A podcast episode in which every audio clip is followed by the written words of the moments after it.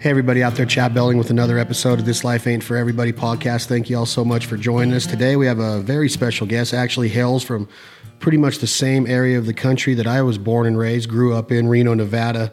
Mr. Remi Warren. You guys have heard of Remi on all kinds of things when it comes to outdoor riding, conservation, outdoor television.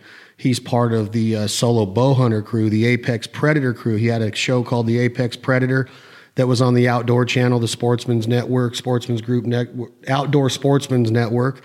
And um, he's been all over a bunch of different TV shows, including Meat Eater with Steven Rinella. He's been on the Joe Rogan Experience podcast.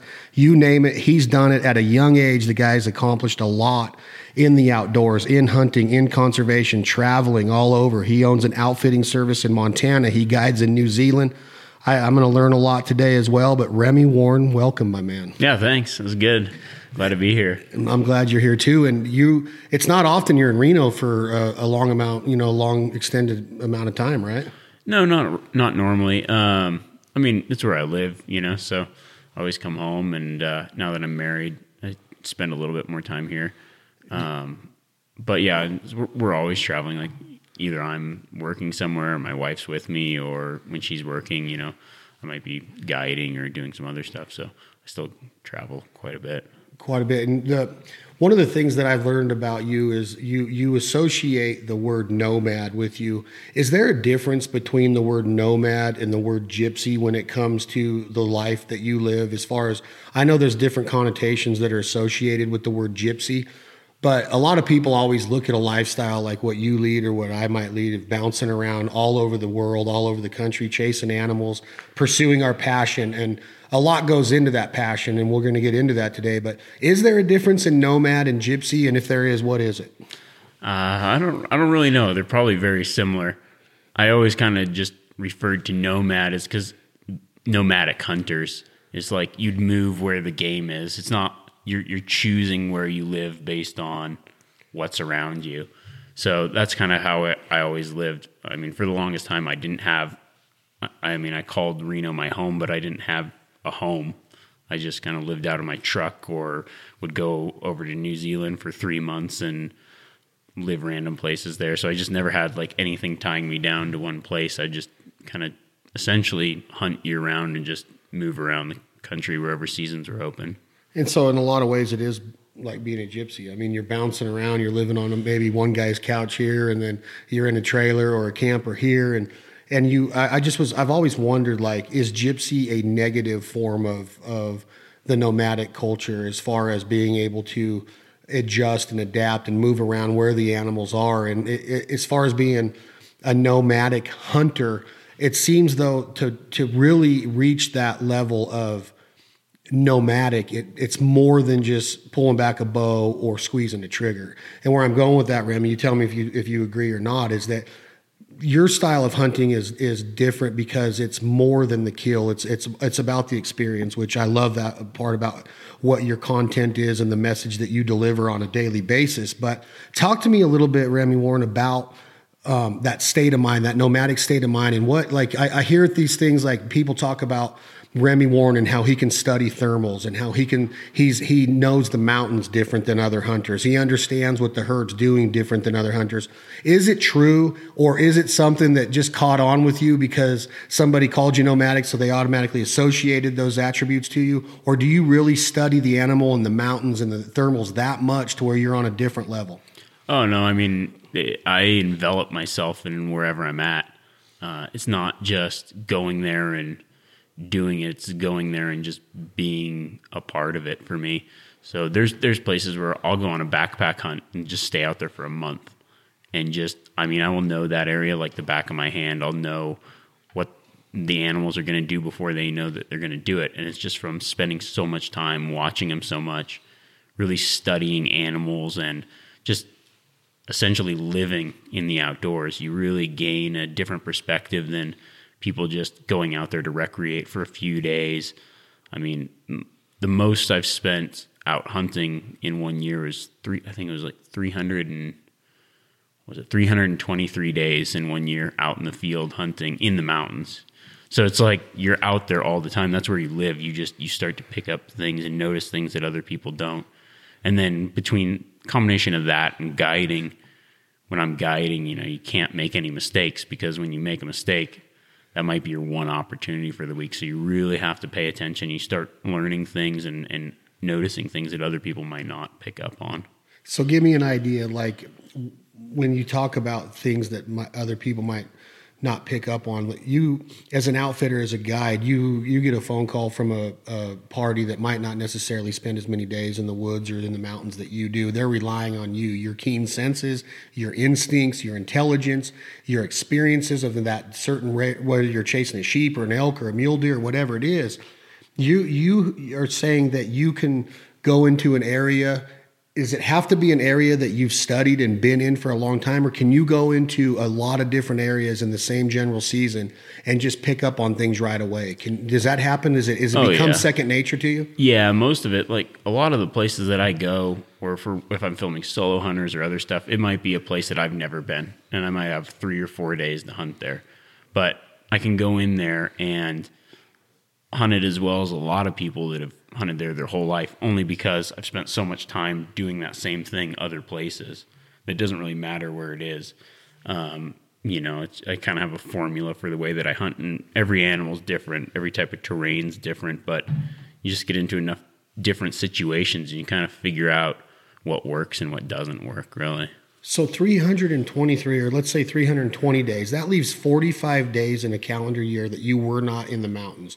I assume you were probably doing something down in the city, probably getting ready, probably getting gear ready. Probably every day of your life is wrapped around the outdoors and hunting. To be to get to this level that we're talking about of this nomadic hunter, to be able to understand the animal, to know what the animals are going to do before the animals even know what they're going to do. Does it is it something that's God given, or was it something that through your childhood? And I know your dad was heavily into big game hunting; he still is. I know your brothers work with you for you; they hunt alongside of you quite a bit. A lot of your friends, um, some of the same inner circle that we both run with, talk about this. Is it something that you learned along the way, following your dad in the mountains of Nevada, Montana, on your own properties, or is it something that was you came out of your mom's womb knowing you you you know you're a wild animal when you were born? Yeah, I think I've just been obsessed with it ever since I was born. It's like I could never get enough hunting. Even on my first deer tag, I'd never I didn't want to shoot the first deer. Like I just started passing up deer because I didn't want the hunt to be over. I just wanted to be out there longer and longer and kept pushing it and pushing it. And anytime that I had the opportunity to go out hunting, it wasn't, oh, I, I better shoot something. Otherwise, I might not get something. For me, it was if I shoot something, then the hunt's over, and I didn't like that. That's a cool I didn't like it to end. Like I hate when the hunt ends. That's you know. So I so my whole life was just revolved around figuring out ways to stay out hunting longer. Just completely obsessed with it. And I think the thing that pushed me the most was a lot of the a lot of it was I couldn't find people to go out hunting with me all the time. So doing a lot of hunting alone, hunting by myself, and hunting solo and that really pushed as far as me becoming a better hunter i think when you talk about hunting solo and i want to get into the solo bow hunter and how you do that and with what i do with our entities it's it's amazing to me what you guys pull off being alone like it's it's something that if people really put their thumb on it and look into it investigate it and really break it down it's so hard to do what you guys are doing. And by no means am I trying to turn it into brain surgery, but to be able to have the patience it takes to do do what you guys do on solo, we're going to get into that. But when you're when you're talking about all these days spent alone in the mountains in the woods, it's refreshing, it's therapeutic, it's a lot of time to think. But have you gotten now as you start to mature into your mid 30s, have you gotten to a point at all, Remi, to where you want to be in camp with more people you want to be experiencing these experiences with more people and sharing them or do you still love taking these 10 mile hikes on your own up to elevations of 10,000 feet and breathing in God's air and looking at views that only a hunter knows about or do you are you getting to the point in your life to where you'd rather have people around now um, you know it's always been a mix for me though because I spend a lot of my time guiding as well so I'm always with other people and now I like to take um, you know, go on trips with my brother, my dad, or and take my wife out hunting. So I still get to do a lot of hunts with people. I always have, but I still enjoy those trips where I just go out on my own and just by myself. What What is the main reason though? Like what are you getting being by yourself? Is it is is it is it needed in your brain and your psyche that I have to be alone in the mountains to really find myself, to really get back to my roots? And you, a hunter's always evolving. He's always getting back to what got him there. That's I think that's one of the coolest things about being a hunter, a gatherer, conservation is we're always thinking what got us there yeah. what our roots are. And when I'm alone, and I don't get to spend a lot of time alone because duck hunting's more of a socialize social event, right? You're in the duck blind, you're laughing, you're cutting it up. You don't have to worry about your scent. You can be a little bit noisier until you see ducks. You can cook bacon in the duck blind. It's a little bit different than what you're doing. Um, but I love getting back to it in those long drives in the truck across the back roads of America or down through, you know, just through it, just being around that uh, in that truck alone, I'm always it gets me back to why I'm doing it, and I always go back to what my dad always taught me is that hunting is a lot more than just a kill. And I know that you that you practice that, but is is there a reason that you pinpoint why you like doing it alone sometimes?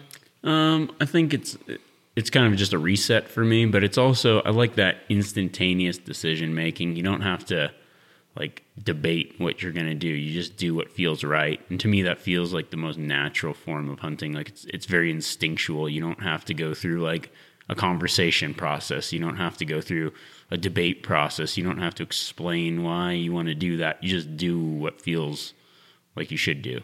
So it's just to me, it's more in like it feels very instinctual. It's like, oh, this it feels like I'm I'm hunting, and it that's the way I like to hunt, I guess.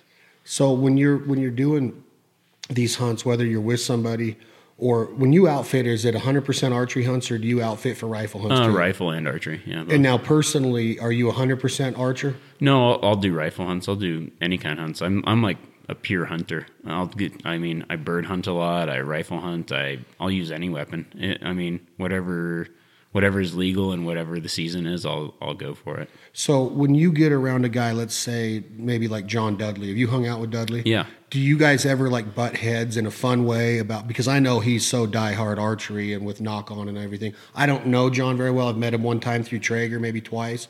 I don't even know if he ever shoots a gun. But do you ever get around those purists to where you just kind of giggle and go, "Hey man, hunting's hunting," because a lot of times you hear, "Well, a real hunter can get closer than a 400 yard shot on a ram or a mule deer." I rifle hunt when I've all the animals that I've ever um, harvested in the West United States have been with a rifle. Um, do you ever butt heads? Do you ever? Is there ever any arguments about what about a pure archer? Does they ever come off to you like, "Hey, man, just chill out and just listen to my argument on this"? No, not really. I mean, I think um, I mean I would consider myself a bow hunter. Most of my hunts are bow hunts. Um, I'm extremely passionate about bow hunting. So, I mean, it, in my core, I would consider myself a bow hunter.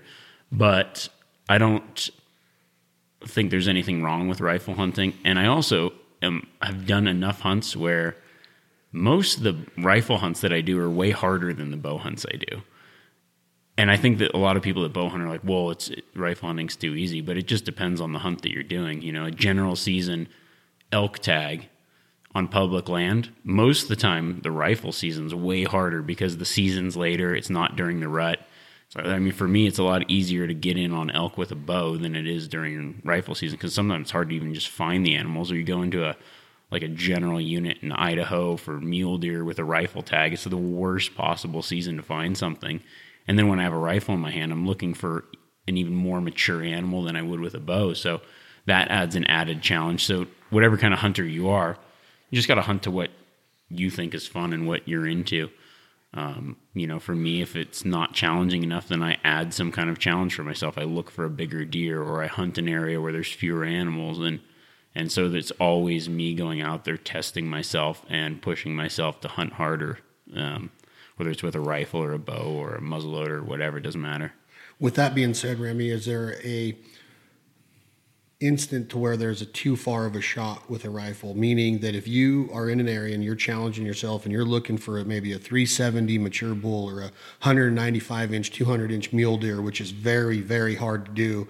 I, in my opinion, I think that the Oh, mule deer might be the hardest trophy to find. I've talked to a lot of pretty experienced and pretty qualified big game hunters that would agree with that not that it's hard not hard to go after a Dall or a stone and and, and, and scale those mountains but a trophy mule deer is tough so going back to what you said, you're challenging yourself. You're in an area. There might it might be a, a, more difficult time of the season. The bulls or the mule deer aren't in the rut. They're not as dumb. They're not as you know cra- crazy in their head.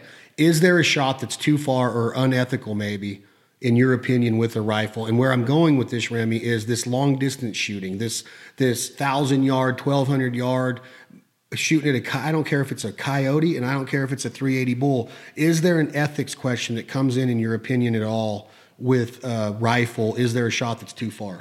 Uh, I mean, a shot that's too far is a shot that's too far for you to take. You know, I mean, it depends on your equipment, and if you know that you can make the shot and you've practiced and you know how your rifle performs, and you can, you know, I mean, really, the only difference between shooting far and shooting close is like you you put the crosshair exactly where you want on both. It's just whether your math's right or not. So it depends how good you are at doping your rifle and doing your calculations.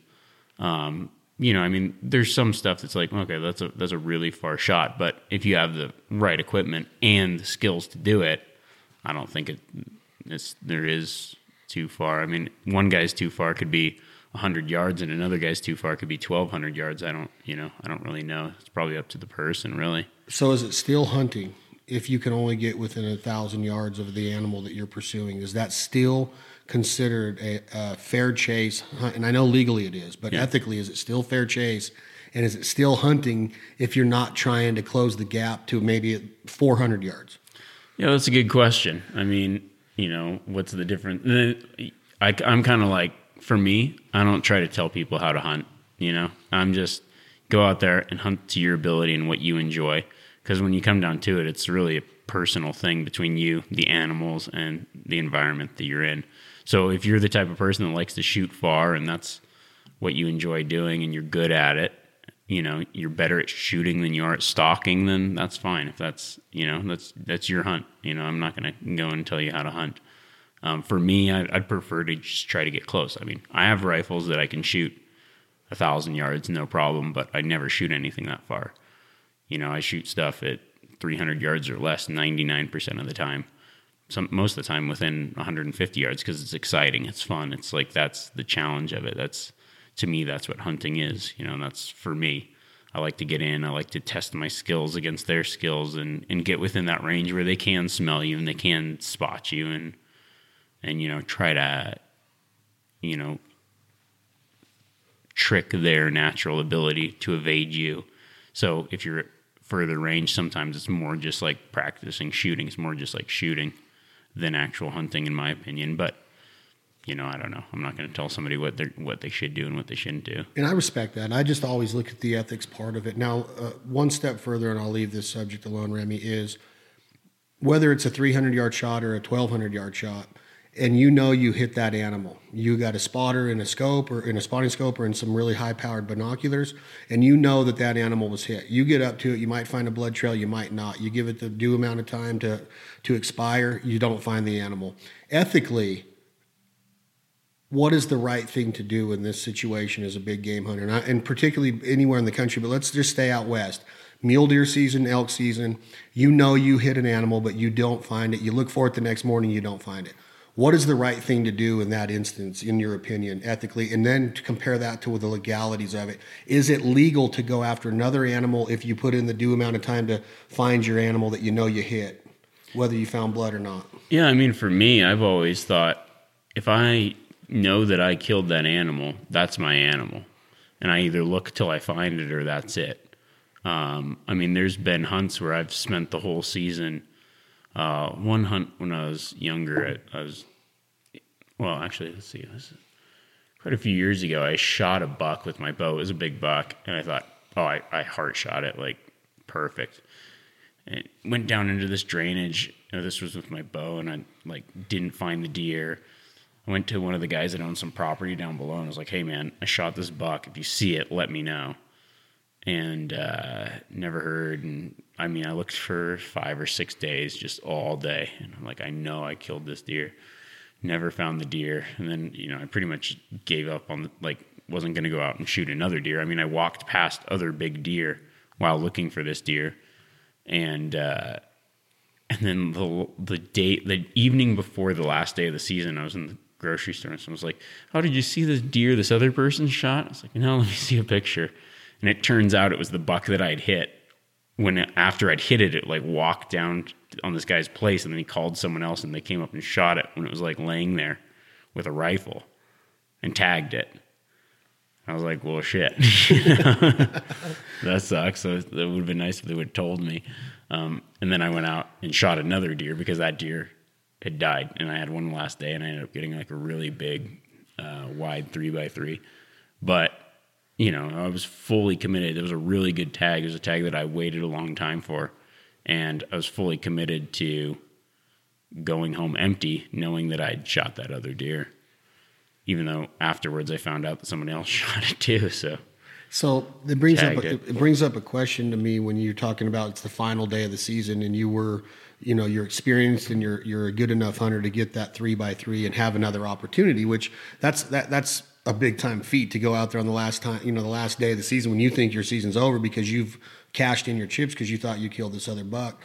Um, if you don't find that pretty reasonable size three by three, which a three by three can be a trophy, it's probably not going to score well. It's not going to be a Boone and Crockett buck. Could be. I don't know a lot about the scoring system.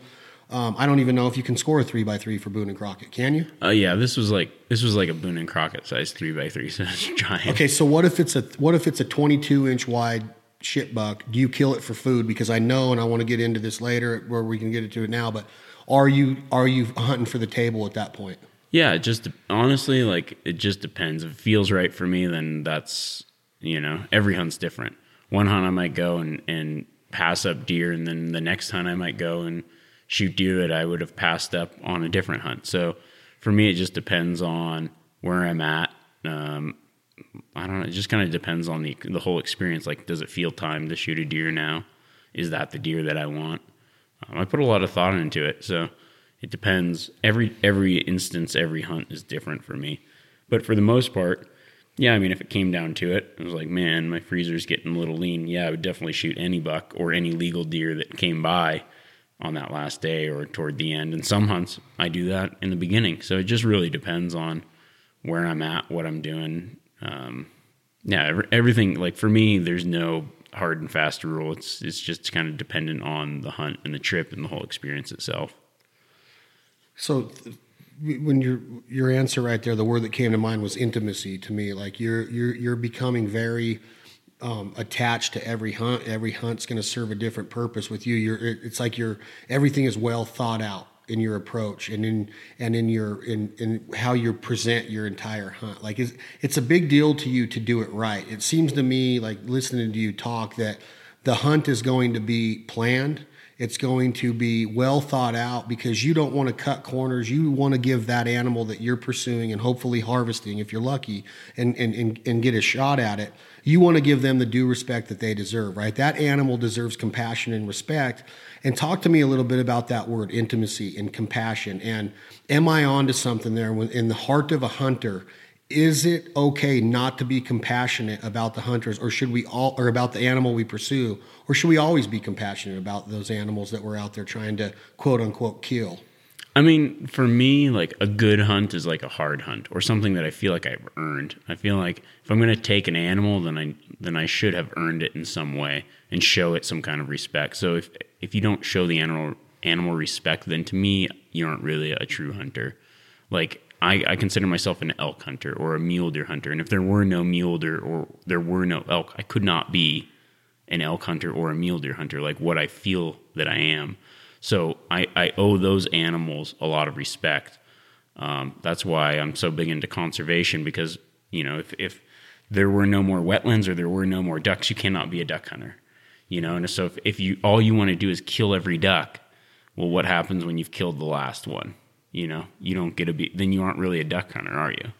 so You know what I'm saying? Like 100%. so you're you're saying that um, conservation and, and hunters and everything that we do the kill is part of it. Yes we do take animals out of the ecosystem. There's Yeah. no doubt about it. But with what you're saying is what i talk about a lot is has any anti ever really sat down to really learn what hunters do financially and sweat equity wise in the wetlands, in the NWTF, in the RMEF, in NBU here in Nevada, Mule Deer Foundation, Quail Unlimited, Pheasants Unlimited, you name it. There's an agency out there, a conservation group of hunters, well, like minded people. Not everybody that is a member of Ducks Unlimited pulls a trigger every year.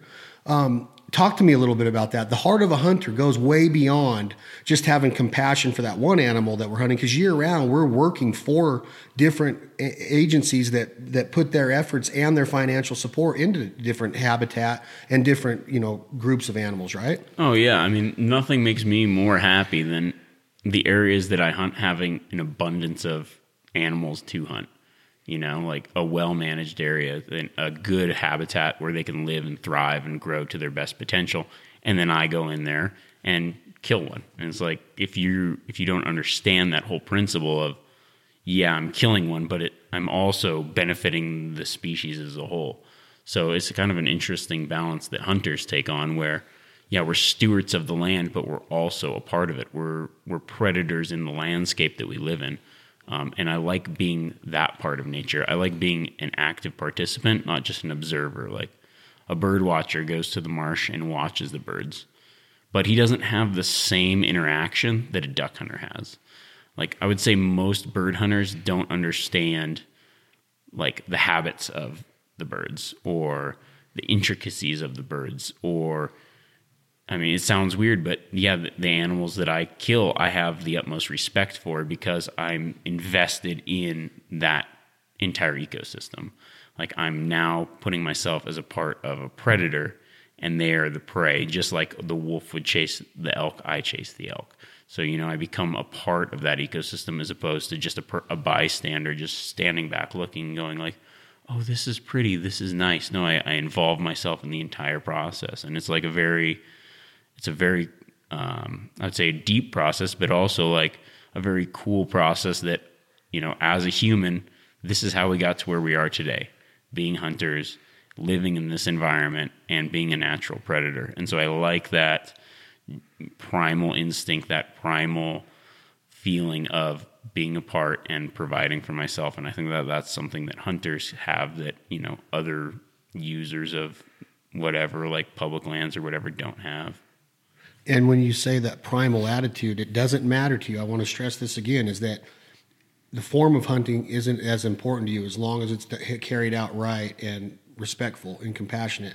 Rifle, yeah, rifle, bow, bow shotgun, doesn't whatever. Matter, right? Yeah, so, I mean, there, there's been like deer hunts where I've been hunting looking for a certain size buck, and then there's one hunt in New Mexico. It, it took me forever to draw this tag. I draw the tag. I'm driving around. There's a buck standing there 40 yards off the road. I step out of the truck. I draw my bow back. I put the pin right there. It's standing there broadside, and I just let down, get back in the truck, and drive off. And I, and then because I just didn't want to kill that deer that way, you know, it was just for me. I wanted to to hunt the deer and stalk it and outsmart it.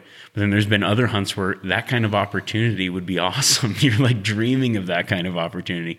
But you know, in that moment, that just wasn't the right deer. And so I think that a lot of people are probably like that. Like they have a way that they like to hunt. And that's almost more important than taking an animal sometimes. For me, that happens. It's like, you know, and, and it changes throughout situations and other things. When I was in high school, I duck hunted all the time. I would only shoot a drake bird that I knew that I called in. Like if one just flew by, I just wouldn't even shoot it. Now, like I'll shoot a couple hens and a drake and whatever because I just want the the meat, or you know, I don't shoot as many ducks as I used to. So it completely changes. Now I just go out try to shoot some birds when before I used to try to trick birds. You know, so I think it's a very it should be a personal experience between the hunter and their prey. And what you know, as long as you show respect in some way, I think that um, I think that a lot of hunters do show the respect to the animals because you know they're they're part of that process. It's a it's an interesting thing to shoot something that you eat, and not a lot of people out there get that that opportunity to know what that's like. So at one point in your duck hunting career in high school, which was 10, 12 years ago, 15 years ago, no, yeah, probably 15 years ago. You would shoot drakes only that you decoyed, called in, tricked, deceived. Um, were at probably a close range, harvestable. I mean, uh, things can go wrong, and you could cripple a bird at that range, but you up your odds. Oh, yeah. As a duck hunter, or as in in, in your in the way that you live your life now, and and, and instill your hunting beliefs in in your brain. Is there a wrong way to shoot at a duck? In my opinion, there is. I'm not asking for you to agree with me, but do you think that sky blasting is a bad thing? Do you think that letting ducks land on the water and scraping them is there a right way to shoot a duck? I know you're probably going to give the politically correct answer again. Maybe you will if I'm not going to tell somebody how to hunt, but is there something wrong with shooting at a bird flying at 80 yards high um, when you have the ability to hone your skills to do better than that? Yeah, I mean, my whole purpose of going out there is not to wound stuff. You know, I, I try to take the shells that I'm going to use, and I, I try not to use too many of them. You know, but I mean, yeah, have I shot birds on the water? Yep, I've done it. And did I feel bad about it? No, because in that particular instance, I was probably just like, I really want to eat some ducks, and uh, I don't have any right now, and I'm just going to go shoot some ducks, whatever kind of ducks they are, as long as it's legal. Shoot them, whatever, jump them, whatever. Um, you know, but yeah, I mean, now if I know I'm like, oh, here's a bird that I'm gonna wound, I, I won't shoot at it. Does it piss you off at all or drive you crazy? Maybe is a better question. When you see people do that, when you know that there's a better way to do it and can you can hone your skills to get the birds closer, the chances of killing a duck at 80 yards are very slim. To see a duck fall out of the air at that high is not very cool. Now I understand the whole belief in eating ducks and making sure that you fill your freezer, but to me, I get pretty irritated when the respect is at that level to where you'll just sky bust a duck, especially when you're talking with the whole, you know, keep public lands public and hunt in public areas like we have Stillwater, the Greenhead here. Um, it kind of makes it tough for other hunters when there's somebody out there doing it. Do you do you ever get that in that? I know that you're not a confrontational person. I don't know for sure if you're not ever, you know, that if you ever get confrontational, but does it ever just make your skin like just seize up a little bit when you see that or hear of it? Oh yeah, it has. I've been like, especially when you're sitting there, you're like, oh, these birds are coming in, and then someone shoots at them. Like, what? They didn't have a chance in hell to shoot that duck. Um, yeah, I mean, most of the time, and I think a lot of it though is just they're they're, you know, you kind of assume that everybody knows what you know when you're out there. I mean, it could be some guy that that's the first time he's ever duck hunting. and he just has no clue how close that bird is, or some kid that got excited. Like I've been that person at some point in my life, you know. So I mean, I also look at it like that. Now, if it's somebody that knows better, you're like, "Hey, man, what are you doing?" It's a but, good way. Of you know, I mean, who knows? Like that.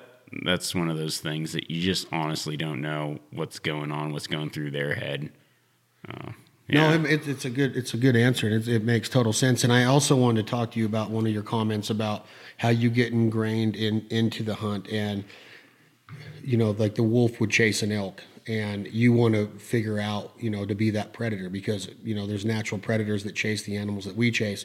With that being said, Remi, um, predator management, predator control, management's probably a better word. Calling in coyotes, um, dogging for cougars, dogging for bears. Is there is there a, a thought in your mind ever that it's bad or as a hunter and a conservationist do you have the thought process that predators red foxes skunks it doesn't matter what need to be kept in under control and managed Yeah, I mean, my my thought is like I always just go to the science of it. So if if there was a if for some reason the science came out and was like, hey, we can't shoot any more coyotes, then I'd be like, okay, no more shooting coyotes. Now if it you know the science is we need to manage the wolves just like we manage the elk and the deer populations to keep everything in balance. I'm all for it. So I'm always on the side of like biology and science of you know population numbers and things like that. And also, I know, I mean, I've hunted areas where they've gotten lax on chasing cats or other things, and, and the ungulate populations just rapidly decline. And you go, okay, like this is out of balance. Like as humans, we've already messed up the ecosystem so much that it, we have to manage it because there's so many factors now that just never exist. You know, the idea of somebody saying, "Well, let's just leave it how it was." Well, when when was that? Like, there's never in North America been a time when their human hunters weren't with the animals that are currently on this continent. So humans have always managed the populations, but now we introduce things like fences and roads and foreign grasses and you know fires caused by people that now the new feed that comes back is an invasive species that outcompetes the native you know type of habitat so it'll never be the same and we will now from now on always have to take a role in managing the animal population so if it comes out hey you know we need to manage predators because they're hurting the animals that we also like to hunt then yeah we have to do that um, and i'm all for it so that's If you kill a coyote, do you have to eat it? No, I have eaten them.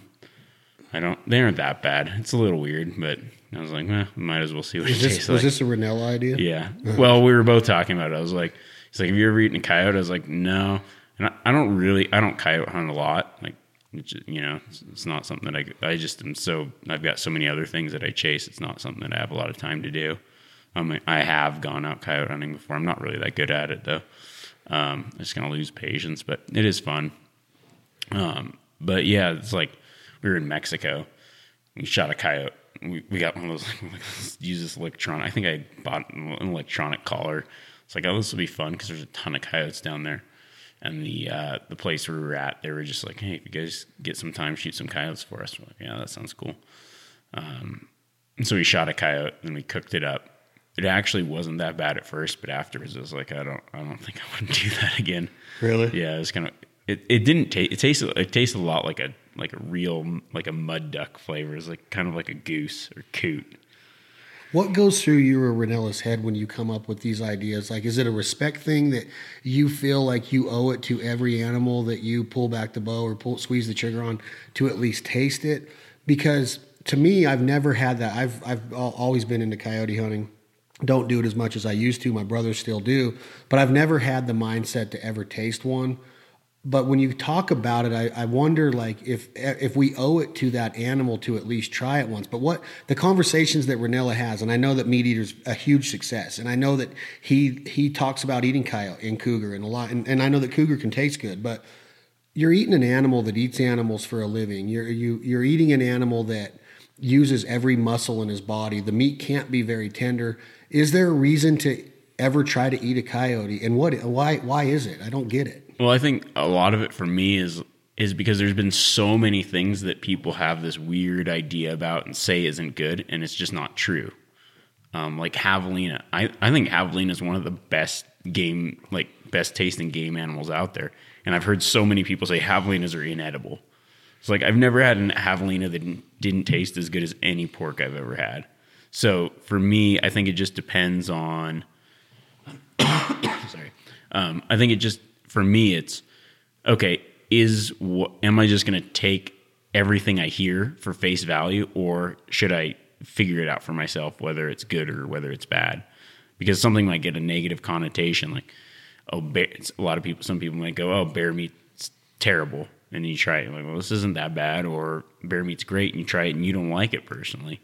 Um, I've had a ton of people tell me antelope's terrible, and I think antelope's great. So I think it comes down to like the way people prepare things.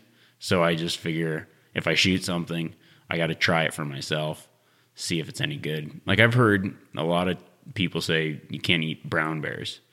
Well, the one brown bear that I've shot um, was better than any black bear I've ever eaten.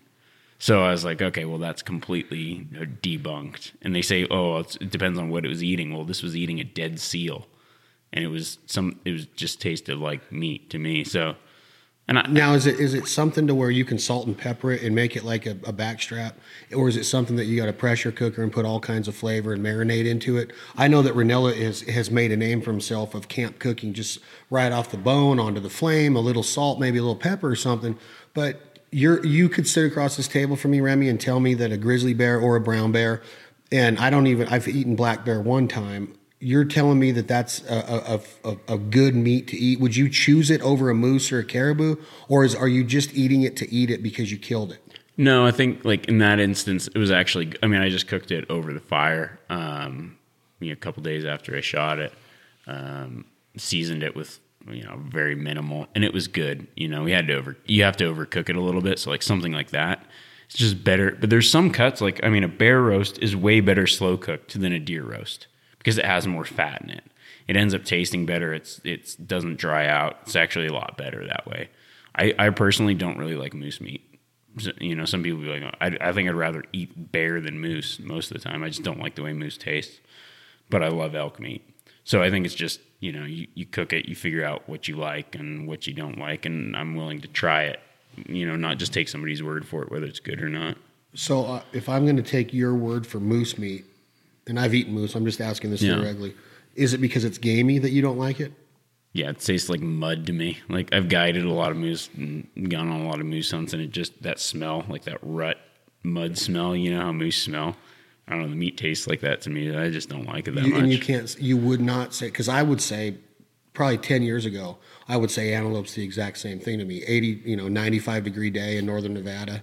You you know you got to be really careful. And obviously the number one thing with antelope is how you take care of the meat. Oh, yeah. Once you don't sit around and party and celebrate. You know you got to get it on ice and get it taken care of in a hurry. But I you know I with that smell I always associated with eating antelope, and it just that was always like it was like sage hen hunting in in early Yeah. September. It was just that smell, and then my my godfather Lauren or my pops would be cooking up sage hen. I'd be like, ooh, I just got a whiff. So kind of like turn my senses off to eating it. Is that kind of what you're saying moose meat does to you? Yeah, I don't like it as much as other stuff. Like there's a lot of stuff that I'd rather eat over moose. But then there's some people that that's they think that's the best.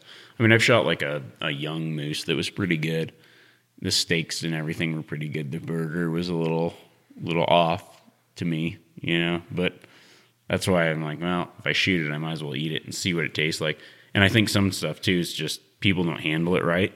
So it gets a bad rap and then they cook it bad and then it gets even worse rap. It's like, well, all right, with the skills that I have of taking care of the animal and cooking, is it is it going to be something that I'm think is palatable that I think is really good? Who knows until you try it. I'm not just going to take someone's word for it, you know? Yeah, because you hear that with ducks a lot. You know, Oh, yeah. I can't eat duck, and I'm like, well, you you probably livered it. You know, you probably overcooked it first of all. But I think that hearing you say that about moose, that's very surprising to me that that you don't like moose because a lot of people I hear say that. Now, what you just said about ground beef, ground moose in the in the in the hamburger part of it, I'm the exact same way with buffalo. I've I've when I try to eat a buffalo burger, I get that weird that weird uh, palate for for buffalo ground beef. Ground, I don't what do you call it? Ground Ground buffalo. Ground buffalo, I guess. burger, yeah. It's not beef, but it, I my brother loves it. He swears by it. And then when I eat a, a buffalo burger, I'm like, that's not even close to a beef burger. It's not even. And I get it. It's you killed it and you're gonna eat it, and I do eat it. But it, to me, it's like the it, it doesn't sit well with me the ground buffalo meat either. Yeah, I think I think there's some things you know, like some people don't. like I love duck meat. I hate goose meat. Like I don't even shoot geese because I just don't like to eat them. Um, you know, there came like I'll shoot geese in New Zealand because they don't they don't migrate, so they taste pretty good. But I just personally don't like the taste of goose, so I just don't even shoot them anymore. But I love duck, so I was like, all right, you know, if I was hunting, I'd trade you like goose for duck any day. But then I started making like goose chorizo, and that was pretty good. So you find a way that like works for you. Like this is tasty.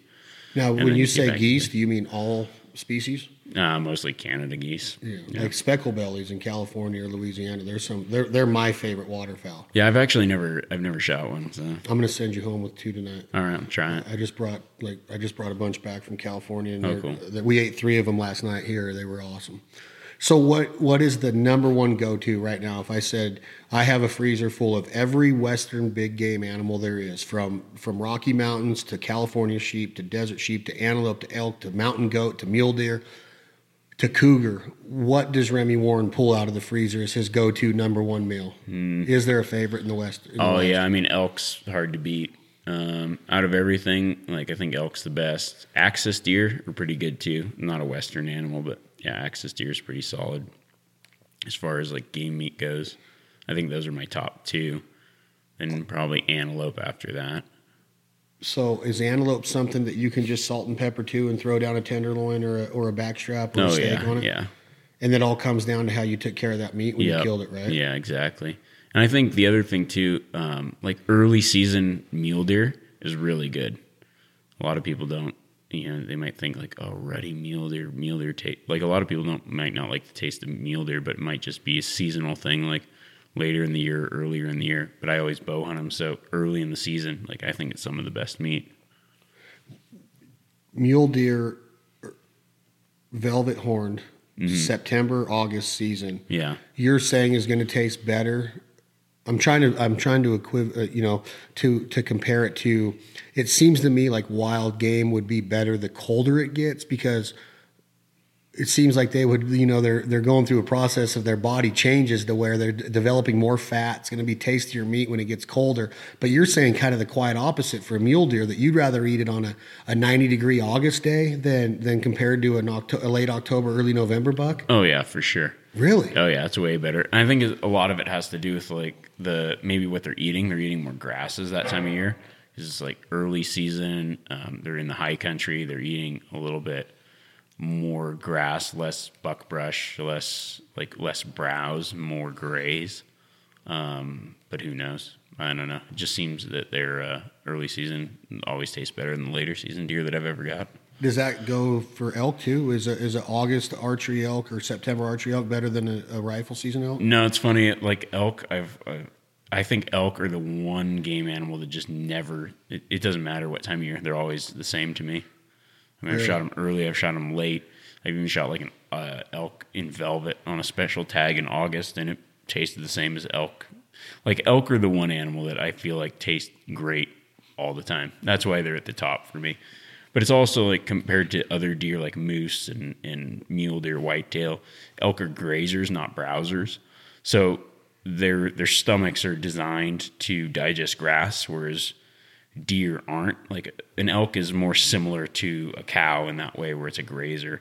You know, it chews its cud and has, you know, it's, it's designed to eat grass. And I think that the way it breaks down its food, it just makes the meat more, you know, enjoyable. I think personally, that's that's the way I feel about it. Do you do you ever get a call from Rogan when he's doing? He's obsessed with cooking elk, and it's awesome. Did, have you been one of the guys that have given him some of the ideas for his preparation, or is he winging this um, with all of all of his different recipes that he's been throwing down on? Oh no, I think a lot of it's just like you know some of the stuff he just he, he throws down with whatever sounds good at the time. But you know, like I've been in a few like just hanging out a few times or in the hunting camp, and we'll just like cook up you know axis deer chops or this that and the other thing on the Traeger or on whatever, and then he'll go home and do it and recreate it. And it's like awesome, you know the ways that we've a lot of the ways are like ways that people around him cook it all the time and turns out great, you know. So. What kind of guy is he personally to hang out with? Is he on a different level intellectually than most people that he sits in a room with or at a campfire with? Or is he just well studied to where when he before he has a conversation he studies it, or is he just on a di- is do you, do you, is that Yeah. a fair question? As is he just, is he on a different level of intelligence? Oh, I don't know. I mean, I think it's like he's the type of person that definitely puts a lot of preparation into things and definitely thinks about everything. Um, you know, if it's just like just hanging out, nah, just a normal guy.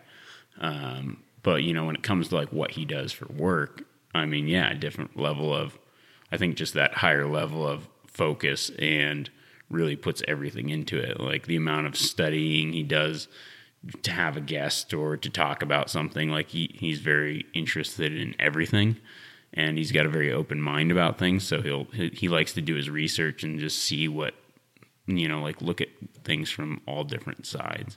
Not a lot of people do that. Like a lot of people just get focused in one thing and they're like, well, that's right. But he's like, well, is that right? And then, yeah, I think that's kind of the difference. Like a lot of people don't do that.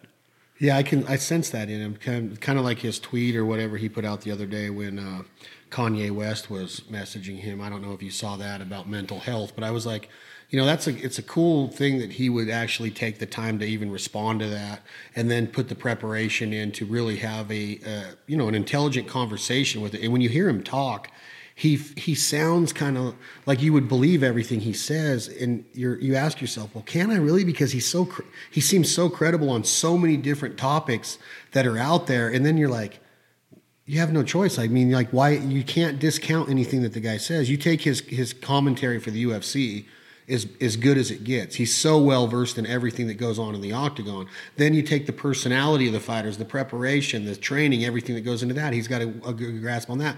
But then the next day he's talking about biochemistry and all molecular chemistry and all this stuff, and you're just like, man, he really is well versed in a lot of different areas. And I think that there, you know, I think Joe's like 51, 52 years old, which is a very young age, but it seems to me like he's very qualified in a lot of different areas. And that's why I asked you the question is I've been around guys that you just can tell by watching them that they know that they're on a different level than everybody else in the in the room. And I'm not saying that in an arrogant way, like I would ever think that Joe was like that. Like he thinks he's better than anybody. You just can tell like he's just on a different level. I think his comedy says a lot about that too. You might disagree with that, but when I when I watch his stand-up routines, you you have to think about a lot of his jokes which I think is is an intelligence level thing. It's none of it's generic and none of it's half-assed. So I, I asked that because I'd wonder like, could he sit in any environment and have a a good conversation on any topic with any female, any male, any country? Uh, obviously, the language barrier, but that's why I wanted to ask you that. He just seems like a very well-rounded person. Yeah, for sure. But I think the thing that makes him even, you know, like better at, at at retaining that stuff he's like a good listener too you know? So if he doesn't know something like he asks questions and he listens to people's who know more as answers and then he like absorbs that absorbs that you know? I think that's like that's a cool quality to have because not a lot of people do that. A lot of people just have something in their mind and they want to know what they know but he like actually actively seeks out other information and that's pretty cool. So is there a difference with a Joe Rogan putting up a picture on social media of a dead animal? Uh, you know, I've seen your stuff. You take a picture with your animal, and there's a lot of respect that goes into it. A lot of what I learned about you is a lot of your pictures that are you would assume somebody else took them of you are taken with you in a self timer, which is a whole that, that's pretty cool. Um, a lot. I, I, don't. Does anybody ever take a picture of you, or are they all done by you? Um, ninety nine point nine percent all. Yeah, mine. Is that a mindset thing, or is that just because you're always alone? Um, no, it's a mindset thing too. Like I just like to, I I'm, I like to take photos, and I like um, part of it for me too is like I like to own the photos that I'm in. I don't like somebody else like having say of whatever. So so I just take my own pictures. So then I don't have any like copyright trouble or anything like that. Like it's all 100% mine, so I don't have to worry about it. And then I don't know. I always thought like, oh man, there's these people that have these awesome photos, and like, I don't have a photographer. I was like, fuck it, why don't I just be my own photographer? You really? Know? Like, yeah. I was like, uh, I can do this. Why not? So I just kind of developed a, a way that works for me of like, you know, setting up the camera, and, and I've always been like pretty decent at photography, and it's something that I enjoy doing. So for me, it's just like an added bonus to get to take photos. I'm like, I'm just, I, I like to go on trips and take photos so whether I'm in them or not, like take pictures for other people. But it's like cool to be like, okay, this is a photo of my trip. No one else was there, and I got good photos. Because I've always liked to like go home after a trip and like have photos to remember the trip by. So, you know, so I always kind of just pushed myself to take better photos when no one else was there. I like it. I, I, I looked at a bunch of them the last couple days since we scheduled this, and it's it takes more time than people think because a lot of them before I found out that you know that you were taking them with the self timer and setting it all up and putting the camera on a tripod or whatever the base system you uses it's it's a lot of people would take that for granted on how much time goes into that oh yeah the question I was asking you though is with uh, in in regards to Rogan and his social media. He's very aggressive on social media. He's on there a bunch. He he relies on it to market his shows, UFC, his podcasts, his books, everything that he does. Um, is there a difference in putting a picture of Remi Warren up with an antelope or an elk with the animal there in the horns and showing people, hey, I'm showing respect to this animal. I know it's a dead animal, but there's a lot that went into this. Joe will put up a picture of a plate with a bunch of backstrap or tenderloin cut up, medium rare, with some jalapenos and asparagus or cabbage or something, spinach is there a difference? Can the haters still come after him? Do they? Does he ever talk about that? Is he really careful because he does cross so many different mediums with his audience, with his fan base, his potential listeners? Does a person that hunts and, and has the potential to be a voice in this and say, Yeah, I hunt. Yeah, I do this? Because he does say that, but he doesn't show a lot of the death part of it. Is there anything with showing that death part of it? And if there is, why doesn't Joe do that more, no matter the no, matter the backlash of it? Is does he have to be that careful with who he is? Oh, I, I mean, that, you'd have to ask him that. I don't really know. Um, I think though a lot of it, like I, I see plenty of um, pictures that he has or whatever of like elk or whatever. So, but I think you know most most of it's probably the day to day, like you know today I walk into my freezer and I pull out a steak and make it. You know, the, the hunt's a short portion of like the use of the animal. So, you know, if you're showing like your day to day stuff on your social media, you're probably going to show just, you know, 20 times more photos of you eating it than you killing it because that's, you know, that's, that's actually more realistic to your, your normal life. Um, you know, but I think too, you know, he has a great platform to, to garner support for hunting. And I think a lot of people under like when they see it as food, they're like, oh, okay, I do that too. Like that makes sense because the fate of hunting doesn't decide isn't decided by hunters or non-hunters. It's it's decided by the majority of people that make decisions that don't hunt but are not on either side. You know, hunting is not uh, it's not a right; it's a privilege that we get. Like, there's no constitutional amendment that says we get to go hunting. And I mean, as much as I'd like there to be, there isn't. It's not like owning a gun. You know, hunting could be taken away tomorrow. And it, it just depends on who's better at talking to the people that make the decisions. So, you know, if if you go out and you make a video that shows you killing an animal or in some way that the general public finds offensive, then it's going to be on you for the reason that hunting is no longer around. But if you go and make a video that shows hunting in a light that the normal people that make the decisions can associate with, like, well, I eat meat. Okay. Yeah, this guy doesn't get his meat from the store. He goes out and shoots it himself. Well, I guess that's fine. There's nothing wrong with that. Like, that actually might even be better than the way I get my meat. If people start thinking like that, then the people that make the decisions for the things that we love will continue. If we don't, then it could end. And there's a, I mean, that's the scary thing about social media is you don't get to pick your audience. You know, back in the days when you made hunting DVDs, you, you, someone had to go to the store, buy the DVD, put it in their DVD player, and watch it. The general public couldn't just flip on and see things that they may or may not want to see. So anything now on social media, it's so public. Like people that don't like hunting can see images of that might only be designed for hunters to see and uh, that's that's where people can get in trouble. Like, I think that the biggest threat to hunting is the way that you know things might get picked up. I mean, look at you know hounds in California got banned because of the way that a video got disseminated, and people didn't saw that and they didn't like bears being chased with dogs, and so that got shut down. You know, and it was a hunter that got it shut down. It wasn't a non-hunter. It was a video that a hunter made. They got hound hunting shut down in the state of California. So what other things are out there? You know, if you show a really bad video of you bow hunting, could you be the person that gets bow hunting banned for the rest of us? You could, and that would suck, and I'd be really mad at you. You know, and That's I good. wouldn't I wouldn't consider you a very good hunter. You know, so if you're gonna make something public, like you seriously have to consider, oh yeah, I'm a hunter, I can hunt, and yeah, well, it's not hunters making decisions. So if you show an, a video that the general public is going to find offensive or disrespectful and look bad toward hunters, you, in my opinion, would be an anti-hunter, even though you hunt, because you are hurting the sport of hunting for everybody else that enjoys it. You know, you don't have to. So that's why, like I, you know, I mean, like you said, it's like with social media, I've I've got a lot of people that look at what I'm doing. Of the close to 200,000 people that follow me on various social media stuff, how many of them are hunters? I have no clue. Maybe it's only 50%. Well, okay. Well, the other half of them, like if I did something that was offensive and they could take and use against hunting, I'd be really disappointed in myself for, for harming the thing that I love the most.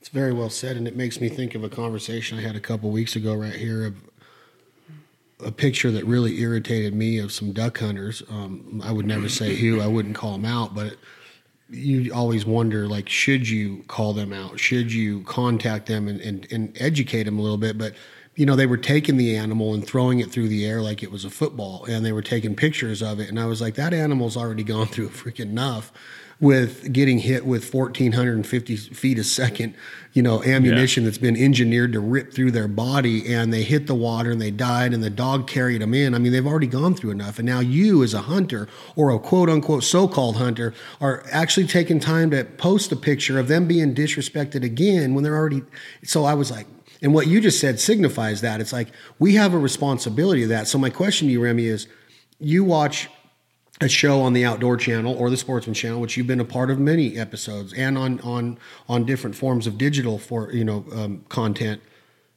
Is it okay to show the arrow going into the the animal? Is it okay to show the impact, the the penetration of the bullet? Is it okay to show the duck getting hit and falling, or are we going to get to the point to where we have to be softer than that? Um, is that disrespectful, or is that still you know ethically correct to show? I mean, can it still be deemed ethical even if we are showing that? Yeah, I mean, I think it, it, it just depends on the way you're showing it, you the way the type of respect you're showing the animal. Like every everything's very situational, but I think it's something that like as hunters we just need to self police ourselves. Um, you know, like most of wildlife conservation and the reason that we get to hunt today is because hunters started organizations and created a code of ethics around hunting you know, back when the buffalo were almost eradicated, it was hunters that created wildlife refuges for antelope and bison and like started regulations and issuing tags and creating a whole new system of wildlife management. That was not a, a separate entity coming and saying, This is how you have to hunt. It was hunters saying, I enjoy hunting and I don't want to see this go anywhere. And so they started self policing and that's where you get like the code of ethics of the Boone and Crockett Club of okay, well, you don't shoot animals at night, you don't do this, you don't do that. Those are self-imposed code of ethics that hunters give themselves. And the entire reasoning behind that was so that the general public would see what hunters do as ethical and okay in their eyes. So, you know, maybe that code of ethics needs to be changed over the course of time before everybody had access to types of hunting media. You could kind of do whatever you wanted because you were talking to somebody that was a hunter. But now that, you know, anybody could flip on the TV and watch something, well, maybe that needs to change. You know, do I think that I'm dumbing down hunting? Well, no. I mean, when you're talking to your buddies, you talk about things that you wouldn't talk to someone else that doesn't like hunting or whatever. Like you talk completely different in your own little circles. But if now everybody sees what hunters are doing and that they get a bad taste in their mouth, then maybe we need to just kind of rethink the way that we do things and kind of start self policing ourselves a little better. So if you see something that like, uh, that doesn't look good for hunting as a whole, like I feel like we should find a way to like communicate that to each other that's not like oh, I'm coming against you, you yeah. know? Like why yeah, don't who, we who all right? What, you know? Like why don't we all just be for hunting and not have our own little groups and try to like hunters are going to be the people that get rid of hunting in my opinion because it's like so much infighting like oh you're a you're a duck hunter well I'm an upland hunter you suck and like let's bring you down you know it's like well no we all love the same thing just a different form of it and I think that um, it's really important that hunters like kind of self police ourselves and say, okay, who's seeing this and is it okay? And I've had people like even send me messages and be like, hey man, that picture that you posted, I don't know if that looks that good. And I'm like, okay, cool. I'll like, and I respect that. And yeah, if I'm doing something that you know you think might not be good for hunting, then I'll definitely do a check and make sure that I'm not harming the thing that I love the most. Have you had this conversation, or kind of not verbatim, but or but if you had this on a bigger platform than what we're sitting here doing right now, because it's very well thought of, and I think that the whole self-policing part of it is is important. And when I saw that picture, I was like, man, if I if I say something, I'm the asshole. Who are you to say this? Just because you got a TV show, or who do you think you are, Chad Belding, to tell me how to take care of my ducks after? But I really felt in my heart, Remi, that it needed to be said. Like, man, that's not right for what we do. This lifestyle should be cherished because I always talk about how blessed we are and how privileged we are. And we're not entitled to this. Like you said, it can be taken away at any second. So, was I wrong for not saying something? Should I have had somebody on my team say something? Was it an opportunity missed by me seeing that, feeling the the expressions inside my body that I felt? The the you know the, the what my brain was telling me to do is different than I did because I didn't want to bruise what I have going on. Right. And maybe that's a maybe that was the pansy way of looking at it because in reality, I had a chance to do what you're you're saying we need to be doing. Yeah, I mean uh, it's a it's a hard thing. Like I've seen some stuff, and I've personally been like, man, that looks real bad. Like this is gonna be real bad, and uh, and like didn't say anything. But I also don't know if you know, it's like, okay, well, maybe I'm not in the position to say something, you know, because I think it's just hypocritical or something. But it's like, well, you show dead animals all the time on television and you do this and you have way more people looking at it. It's like, yeah, but you know, I'm also open to, you know, if something's like not criticism, but just like in protection of hunting, I think that we just need to kind of come together and think like, think of that in our minds every time we do something. And, you know, if you got hunting buddies, like I think the best person to say it is your close friends. You know, like if you got a close friend that does something, you're like, man, that didn't look that good, you know, maybe we should like try to do something better or take that down, you know, like get with your, like the people you're close to and be like, hey, let, let's like, you know, look out for what we love a little bit. And I think in the broader community, yeah, I, I mean, I think maybe it was a missed opportunity, but yeah, it's hard to say, you know, I, I mean, I honestly think like, if I see something, I try to I now try to say something because uh, it was a while, a couple years ago. Like I saw something. I mean, I don't know. It's like we'll talk about it. I don't really care at this point, but it was like a video of a dude spearing a bear, and that did not. And I was like, this is a sh- horrible. This is going to be horrible for hunting, and it was. You know, I mean, in Canada now, like spear hunting. Like if you were way into spear hunting, it's now illegal in a lot of places because of the video that someone put out about spear hunting and it just was not in good taste and the defenses they used weren't shown in the video. So you just have to like think about things and who could see it and what's your defense and is is your defense of what you did in the what everybody saw? So if you're friends with the couple and i don't know if you can talk on that or not but the same couple that gotten gotten some turmoil over i think it was spear hunting a bear and yeah. was it alaska or was it canada? Canada. So that was canada. Was that was that an opportunity for them to say no this doesn't need to be shown. We did it. It's it's legal to do.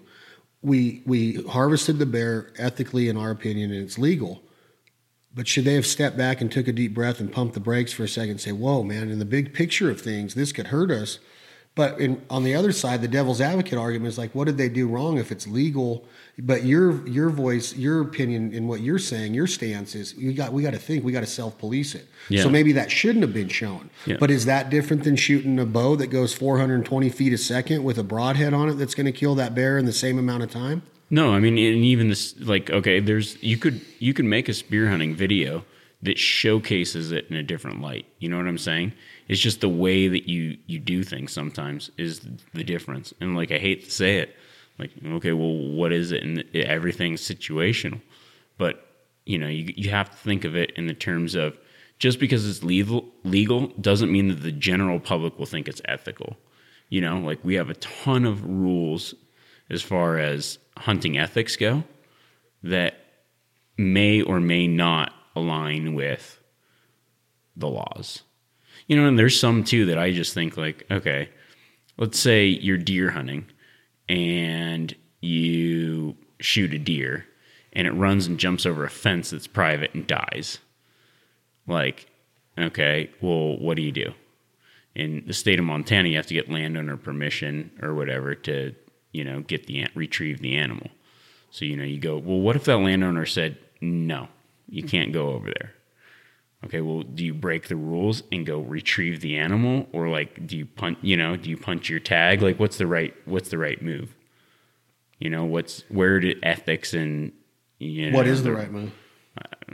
I mean, I would I would definitely talk. I mean, I think most of the time you would just talk to the landowner. If they said no, I'd probably go to the game warden and say, "Hey, man, this guy said no. Can you go get it?" You know, I'd try to find a way around it.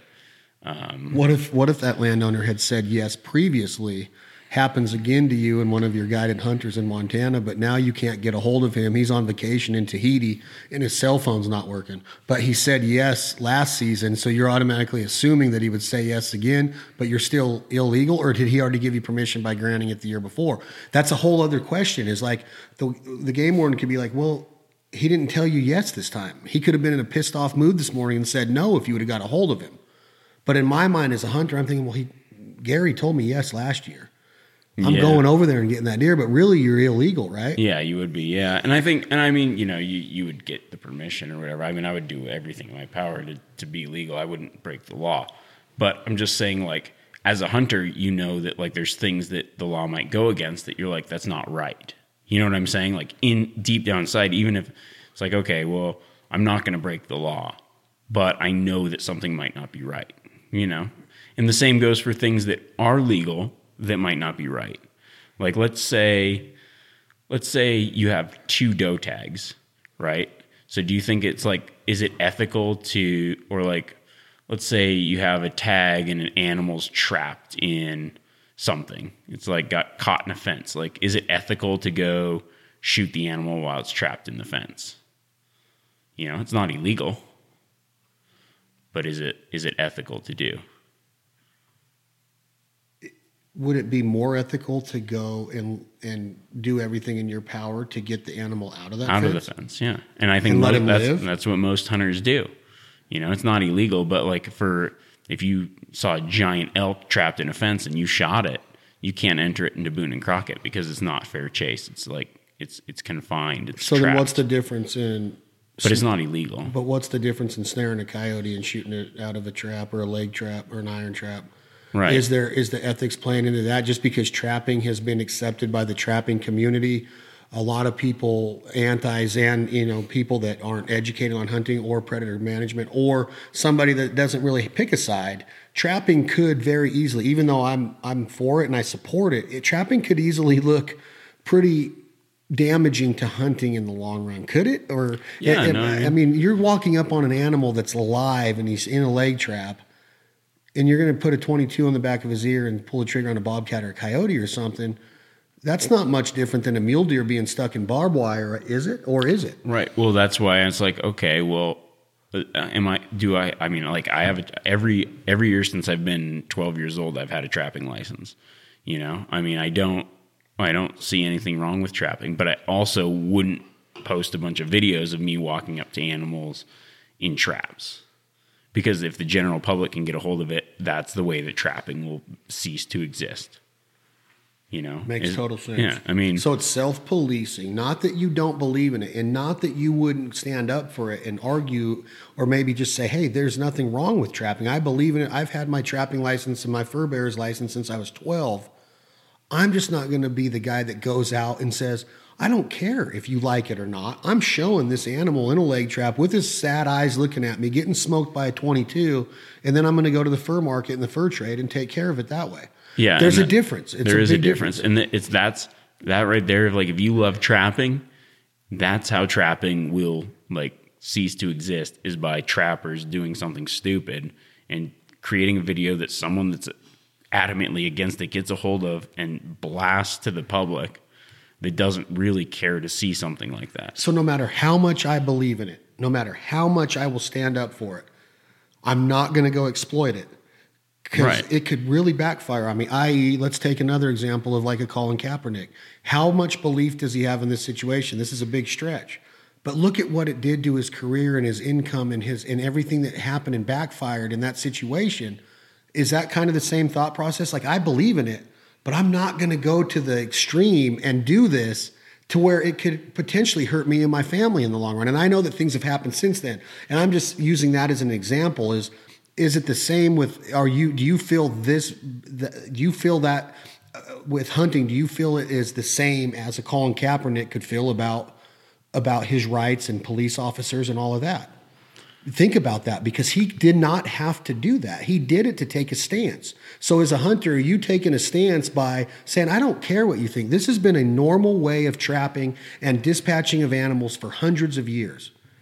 Yeah, it's. It, I mean, it's a little bit different, I guess, because as far as like the hunting goes, you could negatively affect all the other people that do it. You know, in his instance, maybe he just negatively affected himself, but you know, you. It's a good point. You know, you you have the ability to negatively affect everybody that also enjoys that, and you go, oh, well, you're backing down. You aren't a true hunter. You aren't standing up for your rights.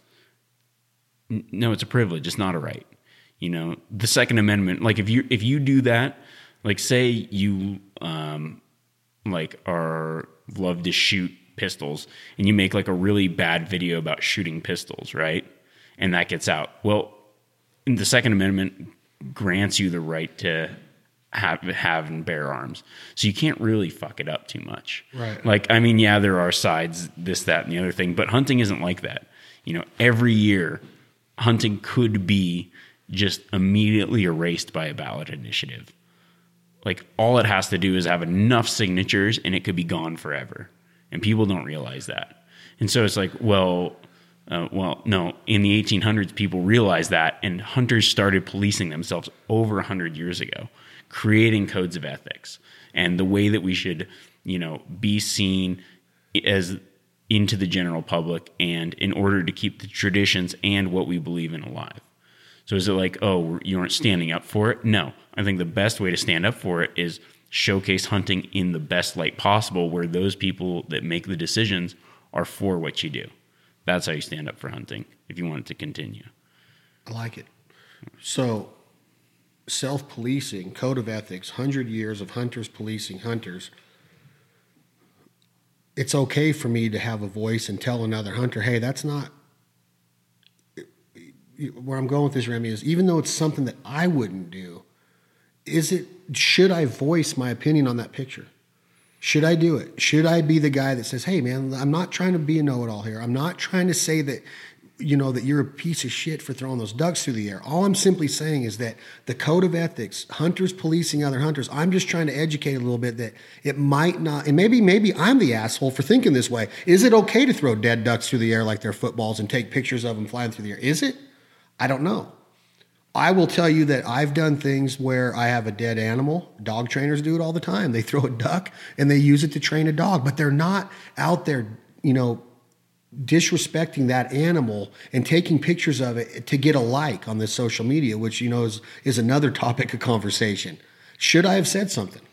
Yeah, I mean, I think in that instance, yeah, and and you know, maybe not publicly, but just being like, hey, you know, this might be like look bad toward hunting and you know and like pose it in a way that's that's just identifies the problem and the solution you know? Not like you know i'm trying to come at you for this or that but i think that there's a way to handle things and people have done that and i've done that you know and if it's taken in the right way and sometimes sometimes people will be like yeah no you're you're completely wrong. Fuck you. Oh sorry I am sorry. But um yeah, like people be like, "You're completely wrong. Forget whatever." You know, okay, well, whatever. You did your part. What else can you do? You know. I mean, there, there's people that just say just stupid things anyways over something that isn't bad, and they just don't like you personally or whatever, and that that kind of stuff happens too. So. Well, there, there's the, the, haters out there, and yeah. you and I know you've dealt with it. We all have, but now you send this guy a private message just saying, "Hey, man, I just wanted to let you know how I feel. I don't want to make it public. And then he turns around, he makes it public. Like, who the hell does Chad Belding think he is? And you're like, man, you can't win. Nah. You can't win. All I'm trying to do is do what Remi told me to do. We're hunters, policing hunters, self policing ourselves with this code of ethics. I'm not saying that you told me to do it. Yeah. Don't take it that way. But I think it's, I had every, I should have done it and, and, and not let it eat at me that these guys were disrespecting mallard ducks this way I shoot mallard ducks. I call them in. I deceive them. I decoy them. I get them tight. I kill them. I, I'm not saying I don't enjoy killing ducks, but there's a certain point that I'm going to have the utmost compassion and respect for that animal at all times. That's why when people are like, Belding, call the shot more often, I'm like, man, I'm mesmerized by this. Like when I read about you, about how you'll pass up animals to keep your hunt going, I've had thousands of mallards landing around me in flooded timber or in the cornfields of North Dakota. And you're like, you have these guys that are over there snickering, like, man, he won't call the shot. And I hear it all the time. They're still my friends. They're not being serious, but they're frustrated as hell that all these ducks are around them. And I'm sitting there in awe because I could very easily call the shot on the first three groups. And then we're picking up decoys and we're back at the cafe eating breakfast or the lodge or whatever. But I want to be out there. I want to see the majesty, the mystical of the mystical effect that these mallards put on me, right? And yeah. that's what I'm trying to get through to people when I when I'm putting out TV is that I a long time ago gave up the the the thought process that I'm a see a duck kill a duck kind of guy anymore. I want to they're majestic to me. Everything about hunting is majestic to me. When I read about what when I read what you write, when I read your interviews, when I read articles written about you, I get that out of you a lot is that a lot of hunters would have killed that deer at 40 yards if it was a 180 inch whitetail or a mule deer and out of their truck and you're like man, maybe I'll have another, maybe I'll, I'll run into you again. We might see each other again, but right now I'm going to let you walk. This wasn't the right way to do it. You're having a bad day. You made a dumb mistake just now by standing by this road. We're going to, we'll see each other down the road. I'm going to go hunt something else. That's how I am with duck hunting. I think I'm like that with fishing too. There's a lot of times where I'm in the ocean and I'm catching sailfish, and then and a lot of people are like, "Hey man, we caught ourselves. We're out of here." And I'm like, "Man, let's just let's go after some Dorado. Let's go do some more because I'm just I'm like I'm just awestruck with the natural ability that what the ocean does and what we're what we're out there doing." And so I think that if you approach it that way and you talk to people that are hunters, they buy hunting licenses, they have their hunter safety card, they support hunting, they put the decals on their trucks and they got their gun racks and they do everything that hunters do. There's still that policing each other that I like to hear you say. I've never really thought of it as that we do have the right to do that, which we owe it to each other. If you saw me doing something right, knowing you, I would want you to come up to me and go, Belly, um, why are you why are you doing this? Why are you showing ducks getting blown up in slow motion all the time? It drives me nuts with the way cameras are today, and you can show those ducks going through what they go through in slow motion. Do we? A little tiny bit. But when I watch a show or a video and I'm like, man, you're really just Really showing this. home, yeah. You're really just, this duck is like spinning in the air for five seconds before it hits the ground. Really? You couldn't edit that a little bit different? You know what I'm saying? Is it, it bothers me. But I don't want to come across as the know it all or the asshole. But I want to say, man, we don't need to see that. Stop it, please. And I mean, as time goes on, too, like technology changes, the way people get things changes. There's things that I did 10 years ago that I'm like, man, why did I do that? Or, but it was different times and, you know, times change and you got to be like, all right, we got to up our game. We got to be a little bit more cohesive as hunters and like be more on each other's side and really self police ourselves and be like a better team, a better team to protect what we like. If we want our kids to do it, we got to pass it on, but we also have to protect what we have and be like, all right, you know, let's let's kind of check in here because my parents, my grandparents, they didn't have to worry about social media when they went out hunting. They went out hunting, they might have taken a picture, they might have not, and they went home and they ate their deer, their elk, or their whatever, ducks, doesn't matter. And and that was that, you know. But now it's like everybody has the it's a cool opportunity where people can see what hunting is like and what hunting means to us and the benefits of hunting, but they can also see things that they might not want to see. So it's our job as hunters to kind of protect that for ourselves. I like that, and I think like what you said about when uh, the solo bow hunter stuff, and I've read up on your approach to that on the cameras, the equipment that goes into it, the preparation, the mindset, the mentality, and the mental strength that it takes to pass up something because you might not be ready for it with the cameras, and you don't have a, vi- a field producer or a videographer with you you're you you really are out there trying to experience everything and show them. My question to you, Remi, is when that it comes down to that shot and you watch maybe a tree stand deer hunt, maybe you are filming it yourself, maybe you're not, but I see some shots that I'm like, oh man, I don't know if I would have ran that. I don't know why is the outdoor channel even showing that like a spine shot. I it's almost like I know what's going on. They cut real quick away from it. Um, do we get to the point as editors and producers and the things that you do do you get to the point to where we we have to be smarter on what we show and what we don't what are we what are we proving what are we trying to achieve by showing that what is that going to get us what is that shot going to get us what in the long run really is your sponsors going to go man we're going to extend your contract five years because you showed that I mean, you're what you're saying is along those lines. Like, just be careful, be more cognitive of what we're doing as a co- cohesive unit. Let's help each other out. Like, I would like to tell somebody, like, man, I don't know if I was shown that, but they're going to be like, hey, you said that you wanted to see reality. You wanted to see what really happens out there. Sometimes we might twitch and move off of our pin or something, and we're going to place that arrow in the wrong spot, and we're going to spine that deer. But do we need to show that actual effect that it had on that deer, or do we want to show the whole thing to be re- real? I don't know. Yeah, I mean it, it's it's just uh, you know some of it's going to be situational and some of it's just going to change over time, and that time might be you know well you know it depends on where it's being seen and who gets to see it, and really you know yeah as a hunter do I want to see everything that happens on your hunt? Sure, yeah, like that doesn't bother me, but you know can the person that do, that that does bother all of a sudden be seeing it and being like, well, where did this come from? Well, I don't want to see this, you know. And could you have done that same hunt in a way that that person that's going to get to make the decisions for you in hunting be like, no, this isn't that bad. Well, I don't see anything wrong with this. It's not. It's not like churching it up. It's just showing the best parts of it and for the people that may not understand it. Makes total sense. Do you do you make your living through outdoor TV? Um, know, I mean, I make my living through hunting in various forms, um, guiding, outfitting.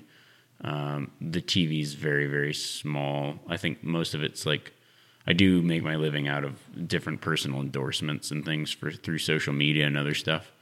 Um, so yeah, I guess I mean fairly similar. Is your desire the same today? That your desire for having cameras on you, whether you have a camera crew with you or whether you're doing it yourself, is your desire today as full and and and passionate for that part of it as it was five seven years ago? Do you still want a camera crew with you at all times, or do you still film everything that you do? Um, yeah, I still film almost everything I do. Uh, you know, there there are some things that actually recently I have I've done a few more hunts that I have no film of. Um, just been doing a little bit more like photos and other stuff, and just leaving it at that. But for me, I think it's like I feel very fortunate to be able to be out there so much. It's like, all right, if I can help other hunters, because I think a lot of people are in just different stages of hunting, and you know, if I can help somebody that only gets to go out a couple days a year or a couple weeks a year, if I can impart some kind of the way that I do things, or take someone else on an adventure that might not get to experience that through sharing it, and in and my ultimate goal is like showcase hunting in a great way like before hunting and and talk to the people that don't hunt and let them see hunting positively then that's a win for me and that's my goal.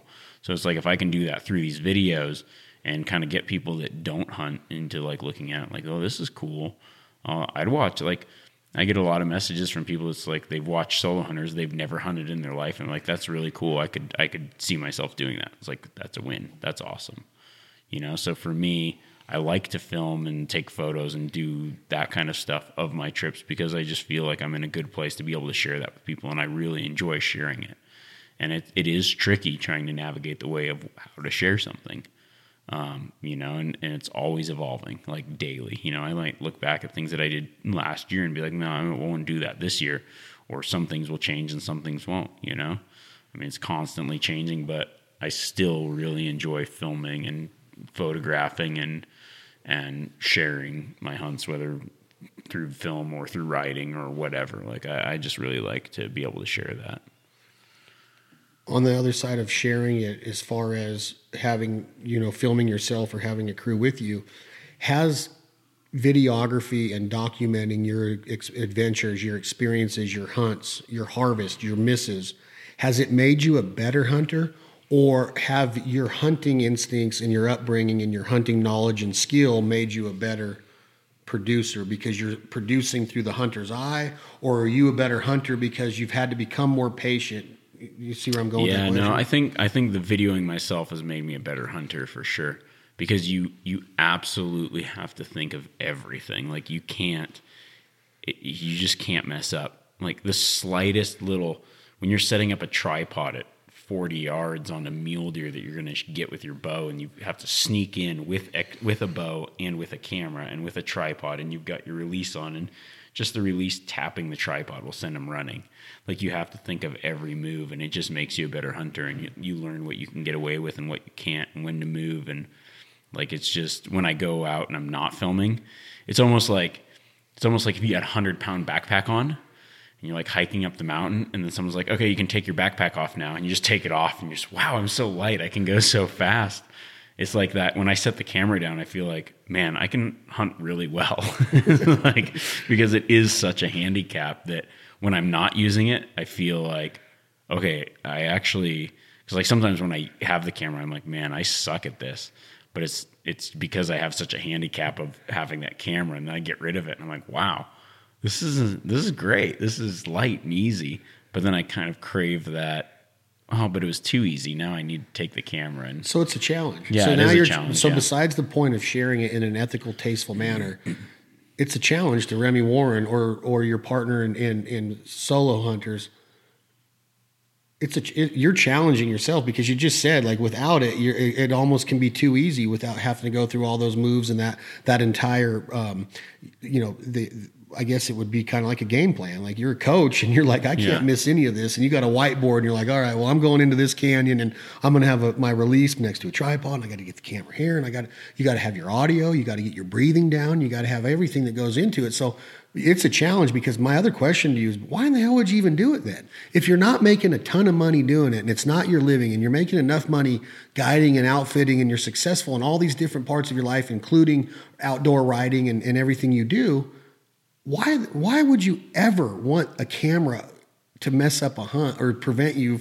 And it's because it's a challenge. Yeah, it's a challenge, and it's like, all right, I, it, it's something that not a lot of people do, and I think that that's kind of, but it's also something that anyone could do. I think that's the coolest part. Is like, all right, like I've always liked, you know, capturing my hunts, and it's like, well, not everybody has somebody that can film them. Like a lot of times, I would go out and film my dad or my buddies, like before I ever did any of the TV stuff.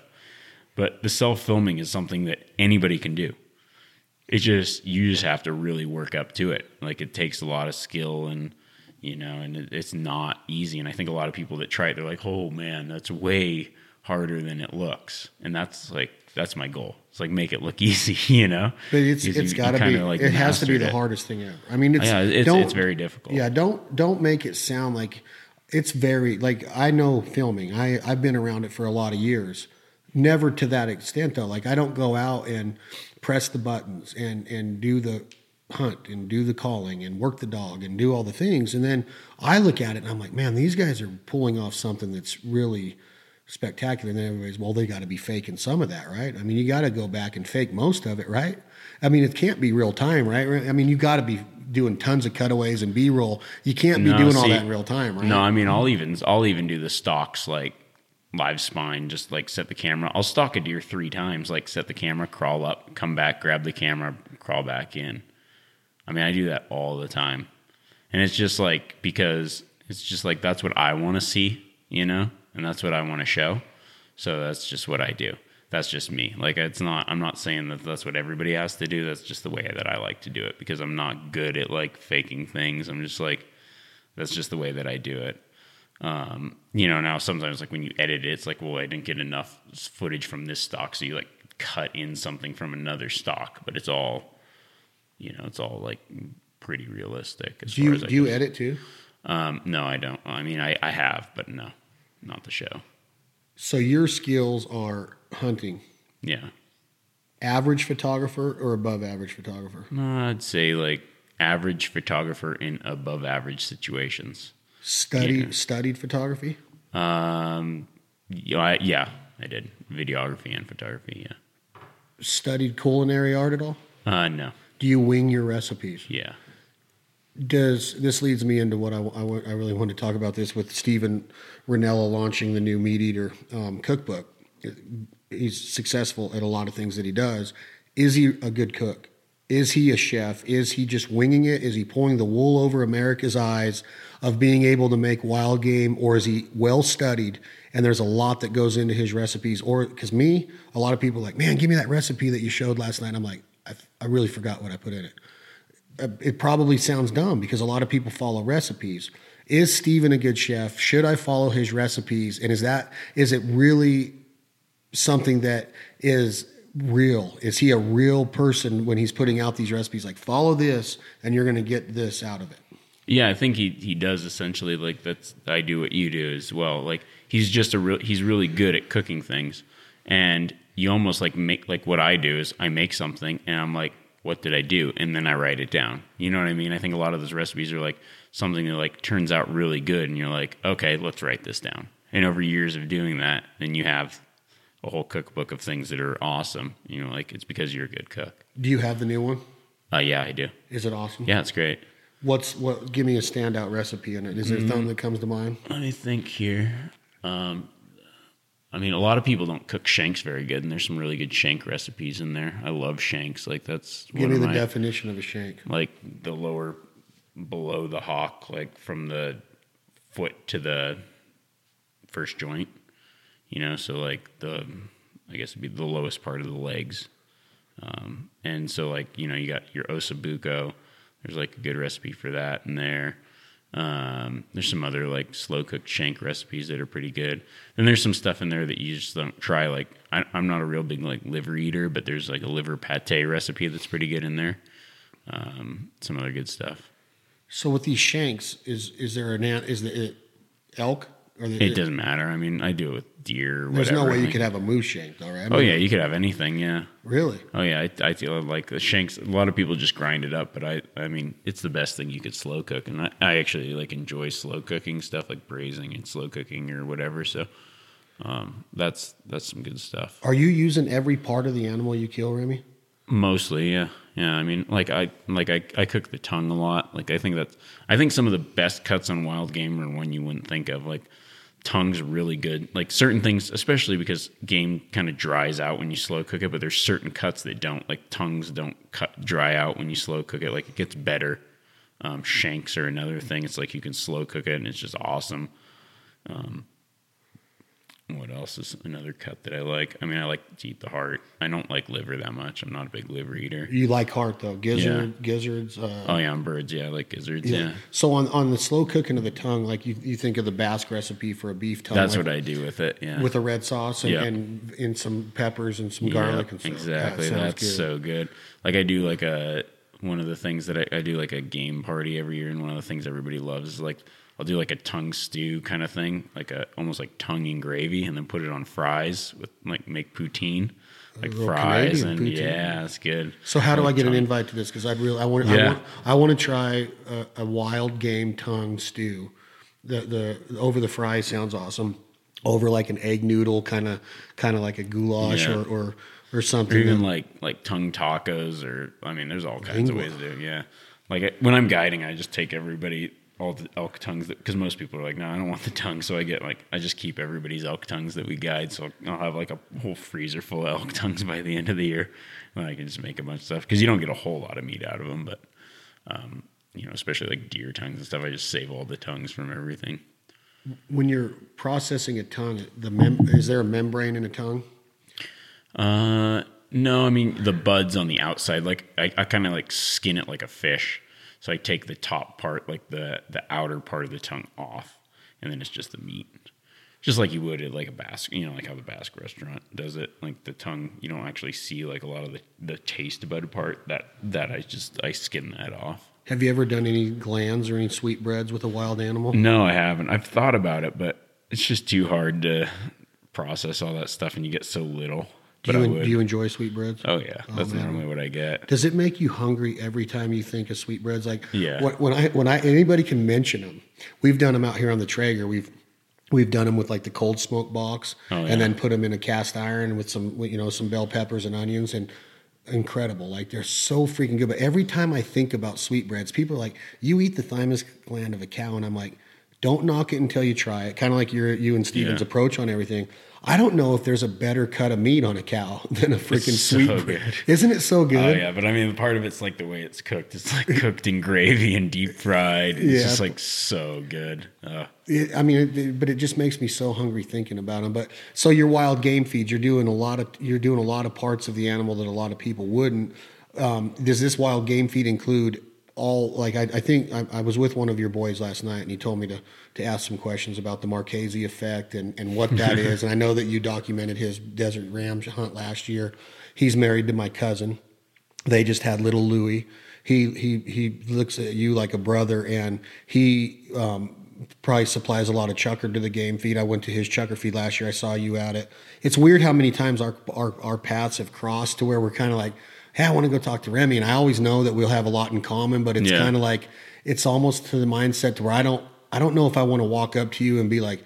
Hey man, what's going on? How's how's how's everything going with the? So I don't, you know, you want to Yeah. get to know somebody first before you approach them. But you know, Mike's always told me, man, y'all would hit it off. Y'all would get along fine. And that's why I really wanted to sit down with you and talk because I really think that a lot of the, your messaging is dead on to what I want to do or what I want to present.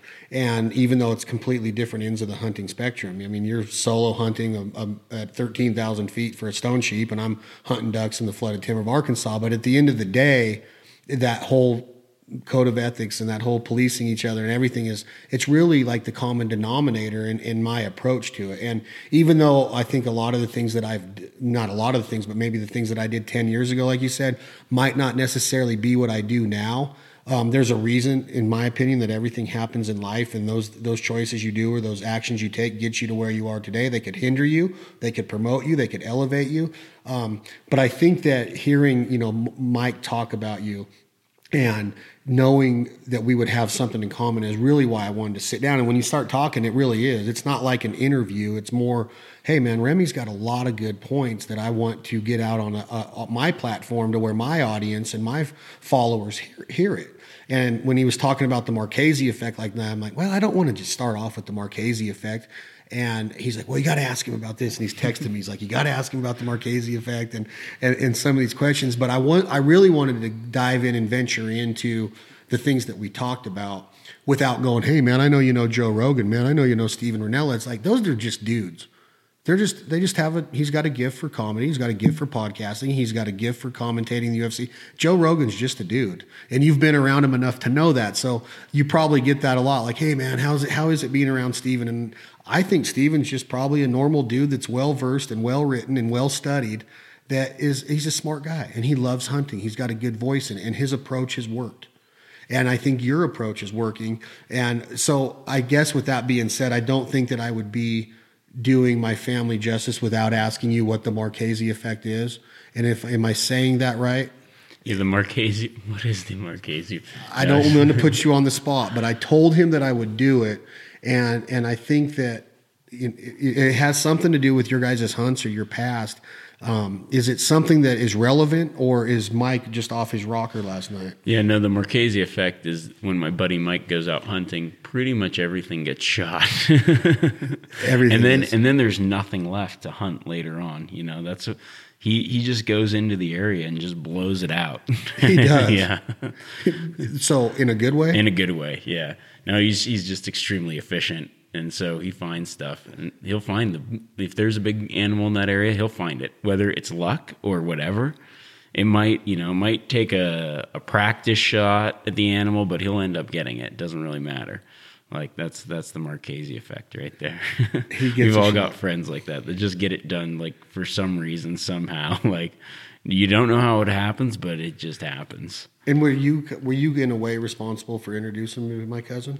Were you guys kind of? Oh yeah. Did you know them both before they knew each other? Yeah, I knew them both. Um, was, yeah, because through NBU, I knew Christy, and I was like, oh man, Mike. We I know this. This actually, she sent. Uh, I was uh, editor of a magazine a while back, and she sent in an article, and I was like, well, this girl's from Nevada. I was like, and Mike was living with me at the time. I was like, "Oh man, you sh- we should hook you up with her." And he's like, oh, "I don't know," you know, and he's pretty timid about it. And then we kept trying and kept trying, and after one failed attempt, uh, yeah, I ended up like getting them together. It was awesome. And look, it's great. Now they got a family and everything. It's awesome. They bought a new ho- uh, yeah. a new house. He's with Uncle Mel all the time. You yeah, know, Uncle Mel. perfect. He's, he's like the the the. That's a perfect situation for him to be in because I, you know, Uncle Mel didn't have sons. He had Amanda and Christy, and now he's got Mike around, and and it's a perfect, a perfect situation. But one of the things I was talking to Mike about, one of the first things that I heard of you outside of hunting was the incident that happened in Winnemucca a couple years ago, and I don't know how much you like to talk about it, and and what it was a friend, a female friend that was deemed lost or missing, and you you were not called that search and rescue was called. Tell me a little bit about the story. I remember Bubba telling me about it a bunch. Like, yeah, man, Remi went up to Winnemucca to look for this girl, and I'm like, what? And it was a friend of yours that you grew up with that you just got wind that didn't come back home one night or something. No, it was it was my ex girlfriend at the time, and then um, yeah, I mean, I went out there, I ended up finding her and saving her, and now she's my wife. So, yeah. What? Yeah, it was pretty cool. So she goes on an adventure and gets lost in the mountains. Yeah. And you kind of just had your instincts, like you hunt these animals. You kind of knew where she might be, or you had a whim. Yeah, I mean, I went up there and kind of just like you know let them show me where they looked, and I just kind of was like, well, I'm just gonna go way up here, and ended up finding her in the middle of the night. Um, yeah, saved her, and then we brought her back. Um, yeah, now now we're married.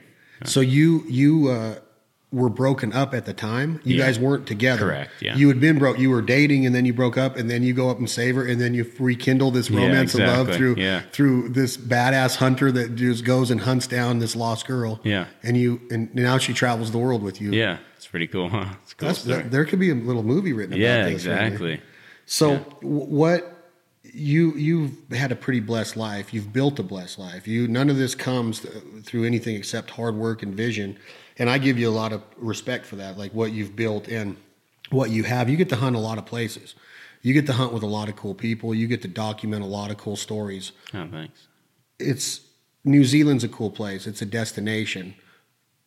But does it compare to Montana? Does it compare to being in the mountains of Nevada? I know everywhere's different. Yeah. But everybody's like, man, Remi's hunted everywhere. New Zealand's got to be the best place. And I'm not assuming that it's not, and I'm not assuming that it is, but is there a favorite? Is there one that you would pick out if somebody said, Remi, you have one hunt to go on?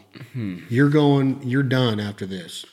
You Yeah. have one you get to do again. Who, where would it be, and who would it be with, and would it be by yourself? Man, that's a tough question because there's a lot of places that I really like, I, and I think more than the place, it's like the type of hunting. Like I re- just really enjoy like mountain hunting, so that's why New Zealand's just so cool to me because you get to go on these epic mountain hunts just every day.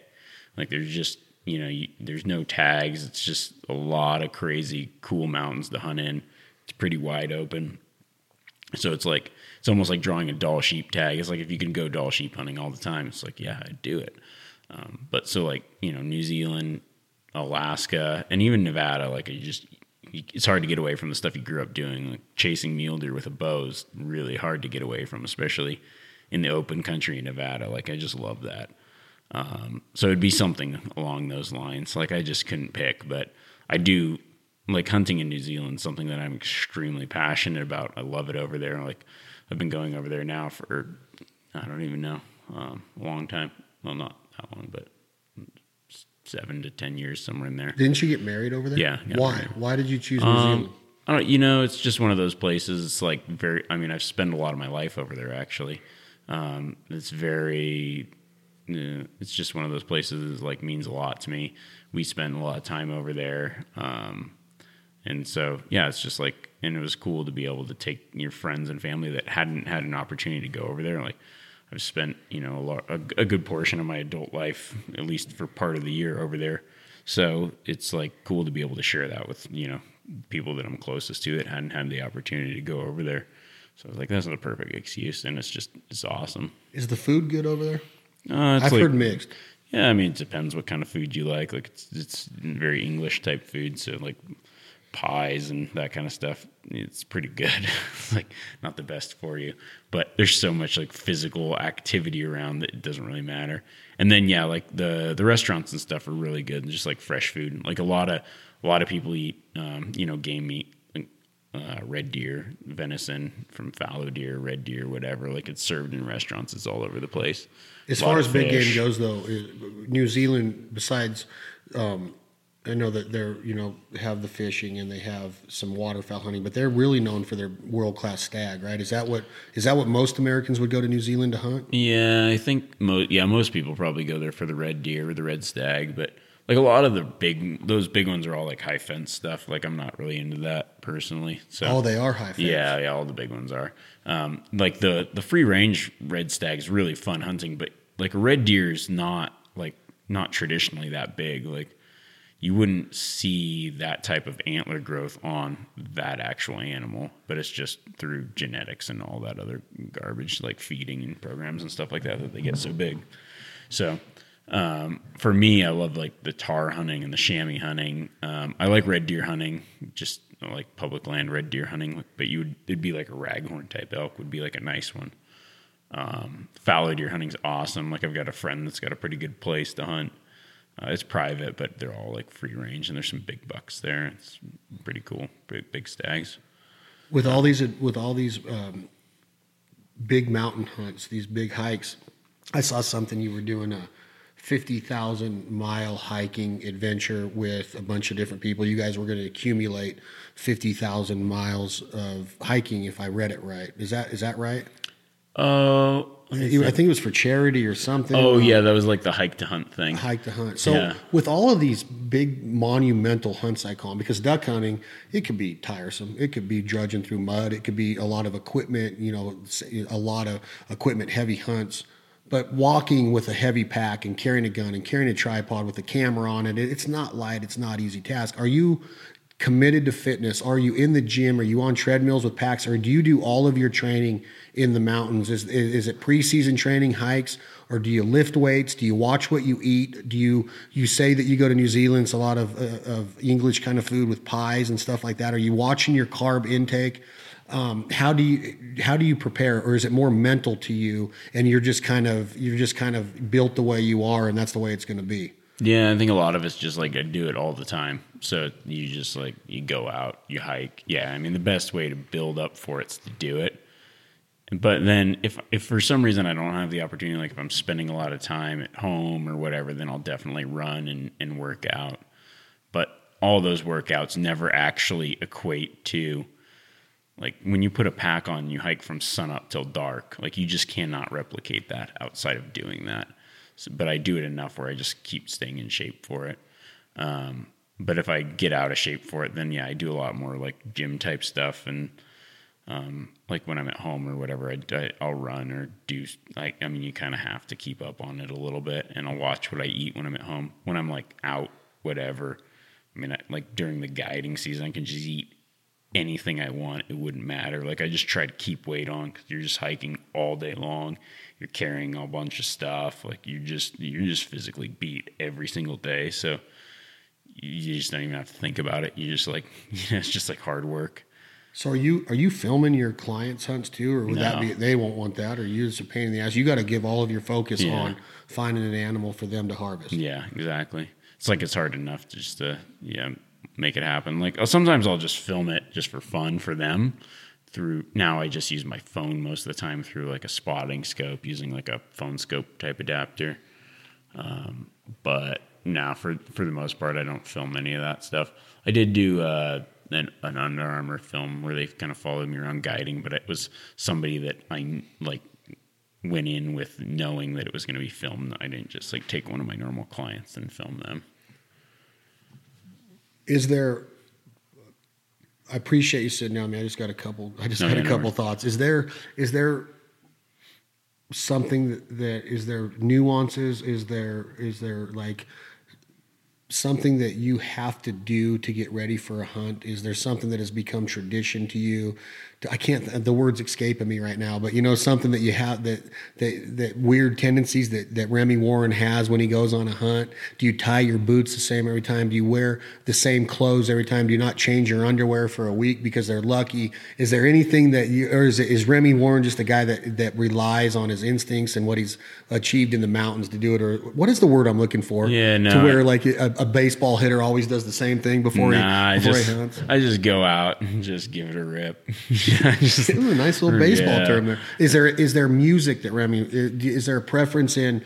Is there, are you a country music guy? Are you a '80s rock hair band guy? Are you a, a classical guy? Are you a hip hop rap guy? Is something going to throw me off? Like really, or or does music even play a role in your life at all? Uh, no, I mean, I'll, I listen to everything. We do have a, like amongst my friends, we have kind of like this thing that's uh, we call it like the if you if you're if you're just going on a hunt and uh, Kashmir by Led Zeppelin comes on, then you know you're going to be successful. like it's just uh, so you can't play it. you can't play it. It's gotta come on just the radio. come on the radio Or- or Pandora or something. Yeah, it has to just be kind of natural. But sometimes, you know, you might send it to a friend to give them a little bit of help.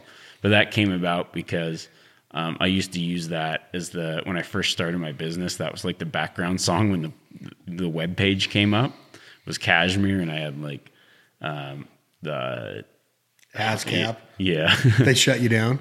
Uh, no, that no, it was none of that. It was, it was just on my own site before any of that was around.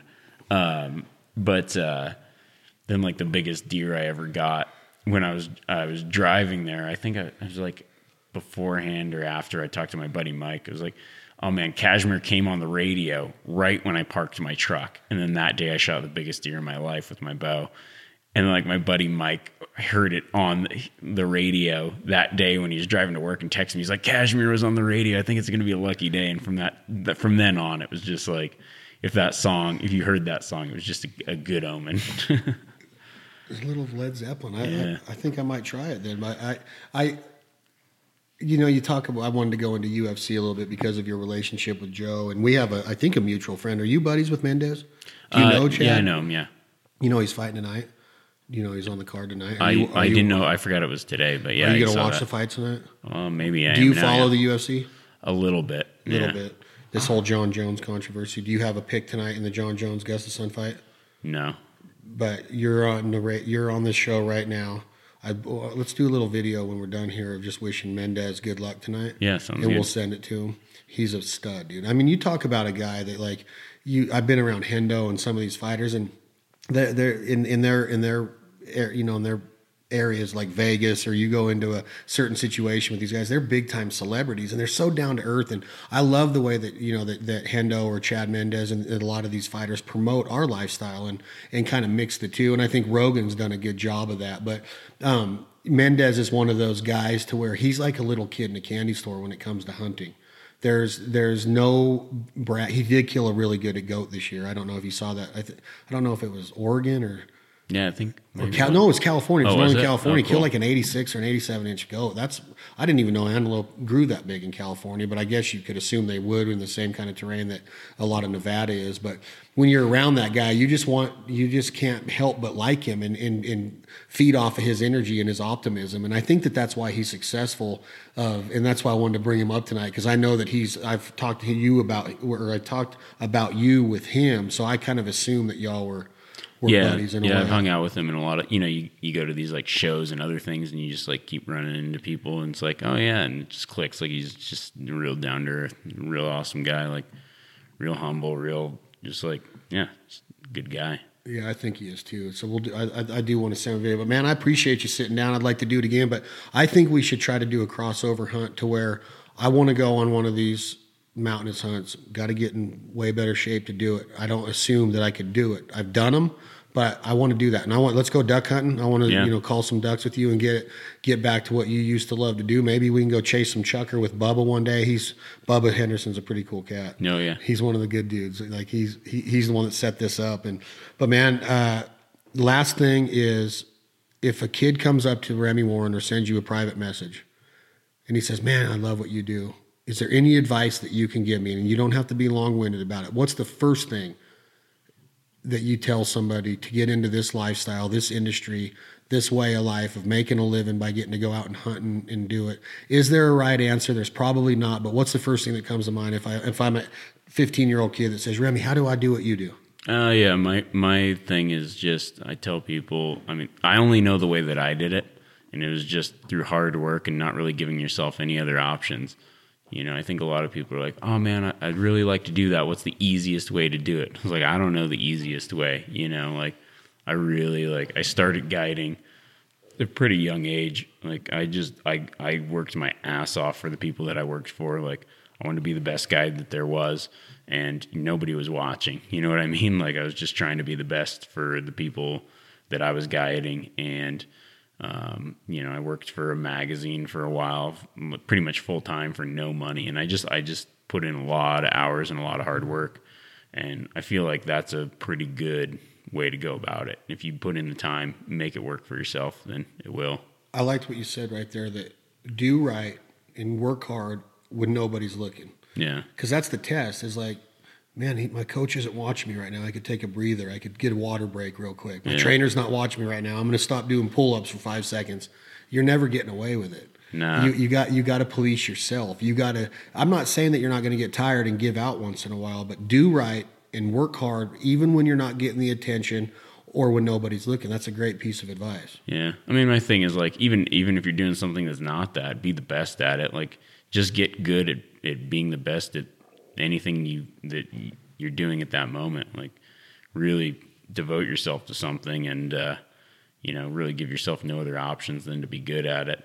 Um, I think that goes a long ways. You know, like my th- my whole thought when I was just working for people for pretty much nothing, it's like I'm just gonna have the best resume for it. When I was 22 years old, I had a killer resume of as far as like things that I'd done, and I just put in a lot of time and worked really hard.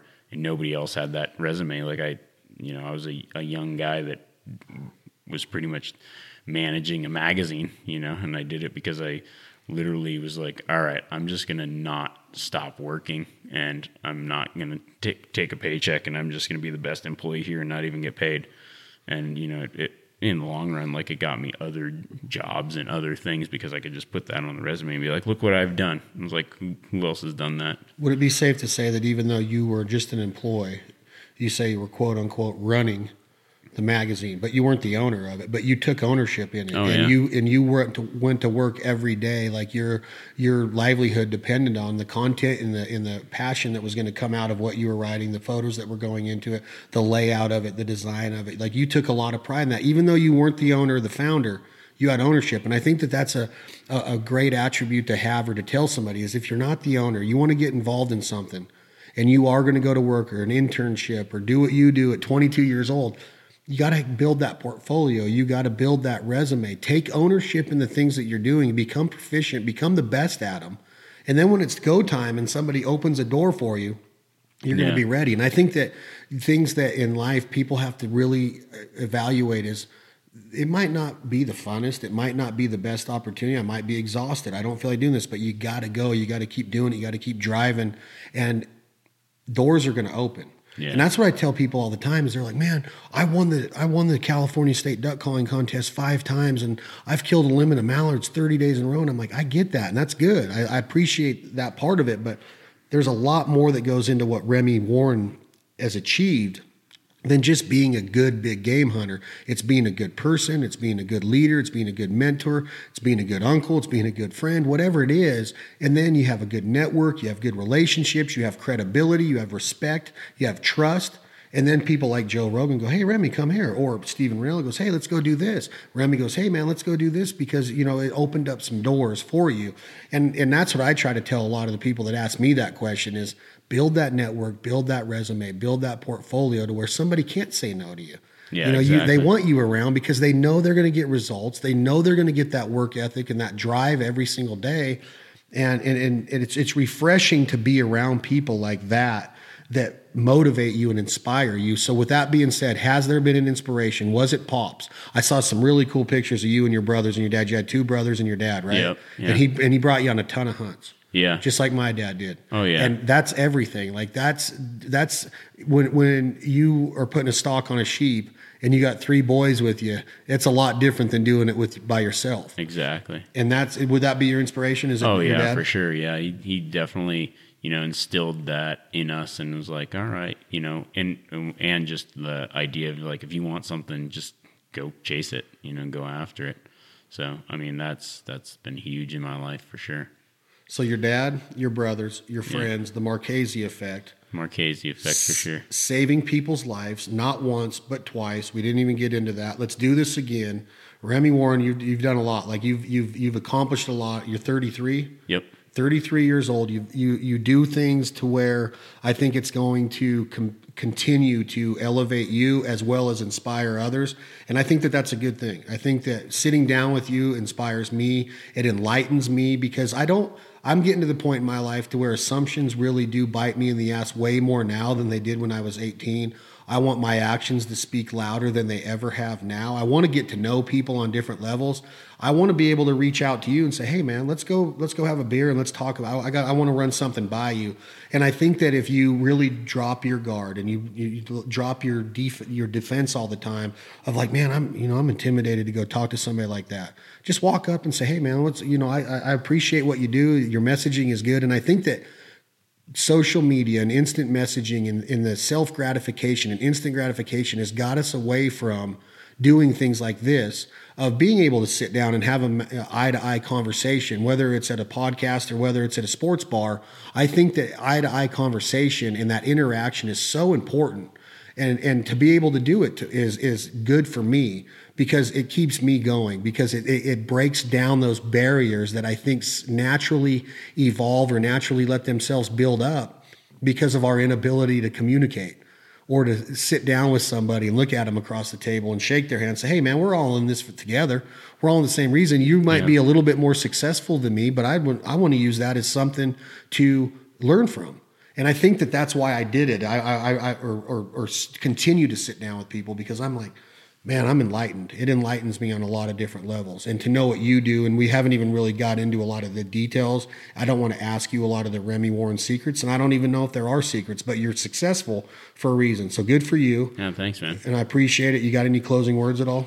No, it's uh, it's been good, and yeah, we, we definitely got to get out and do some duck hunting or something like that. That's that's I cut my teeth on duck hunting. Like that's where I started. Like I, I was so obsessed with duck hunting growing up. It's just unbelievable. So be fun to get out with you and uh, and go get out in the field. I, I love that. Just hunting with new people and uh, no, it's been fun. So appreciate it. Thanks for having me. And appreciate no, I appreciate you time. being here. And do you have any words for Mike and Christy as they get further into this uh, thing they call love?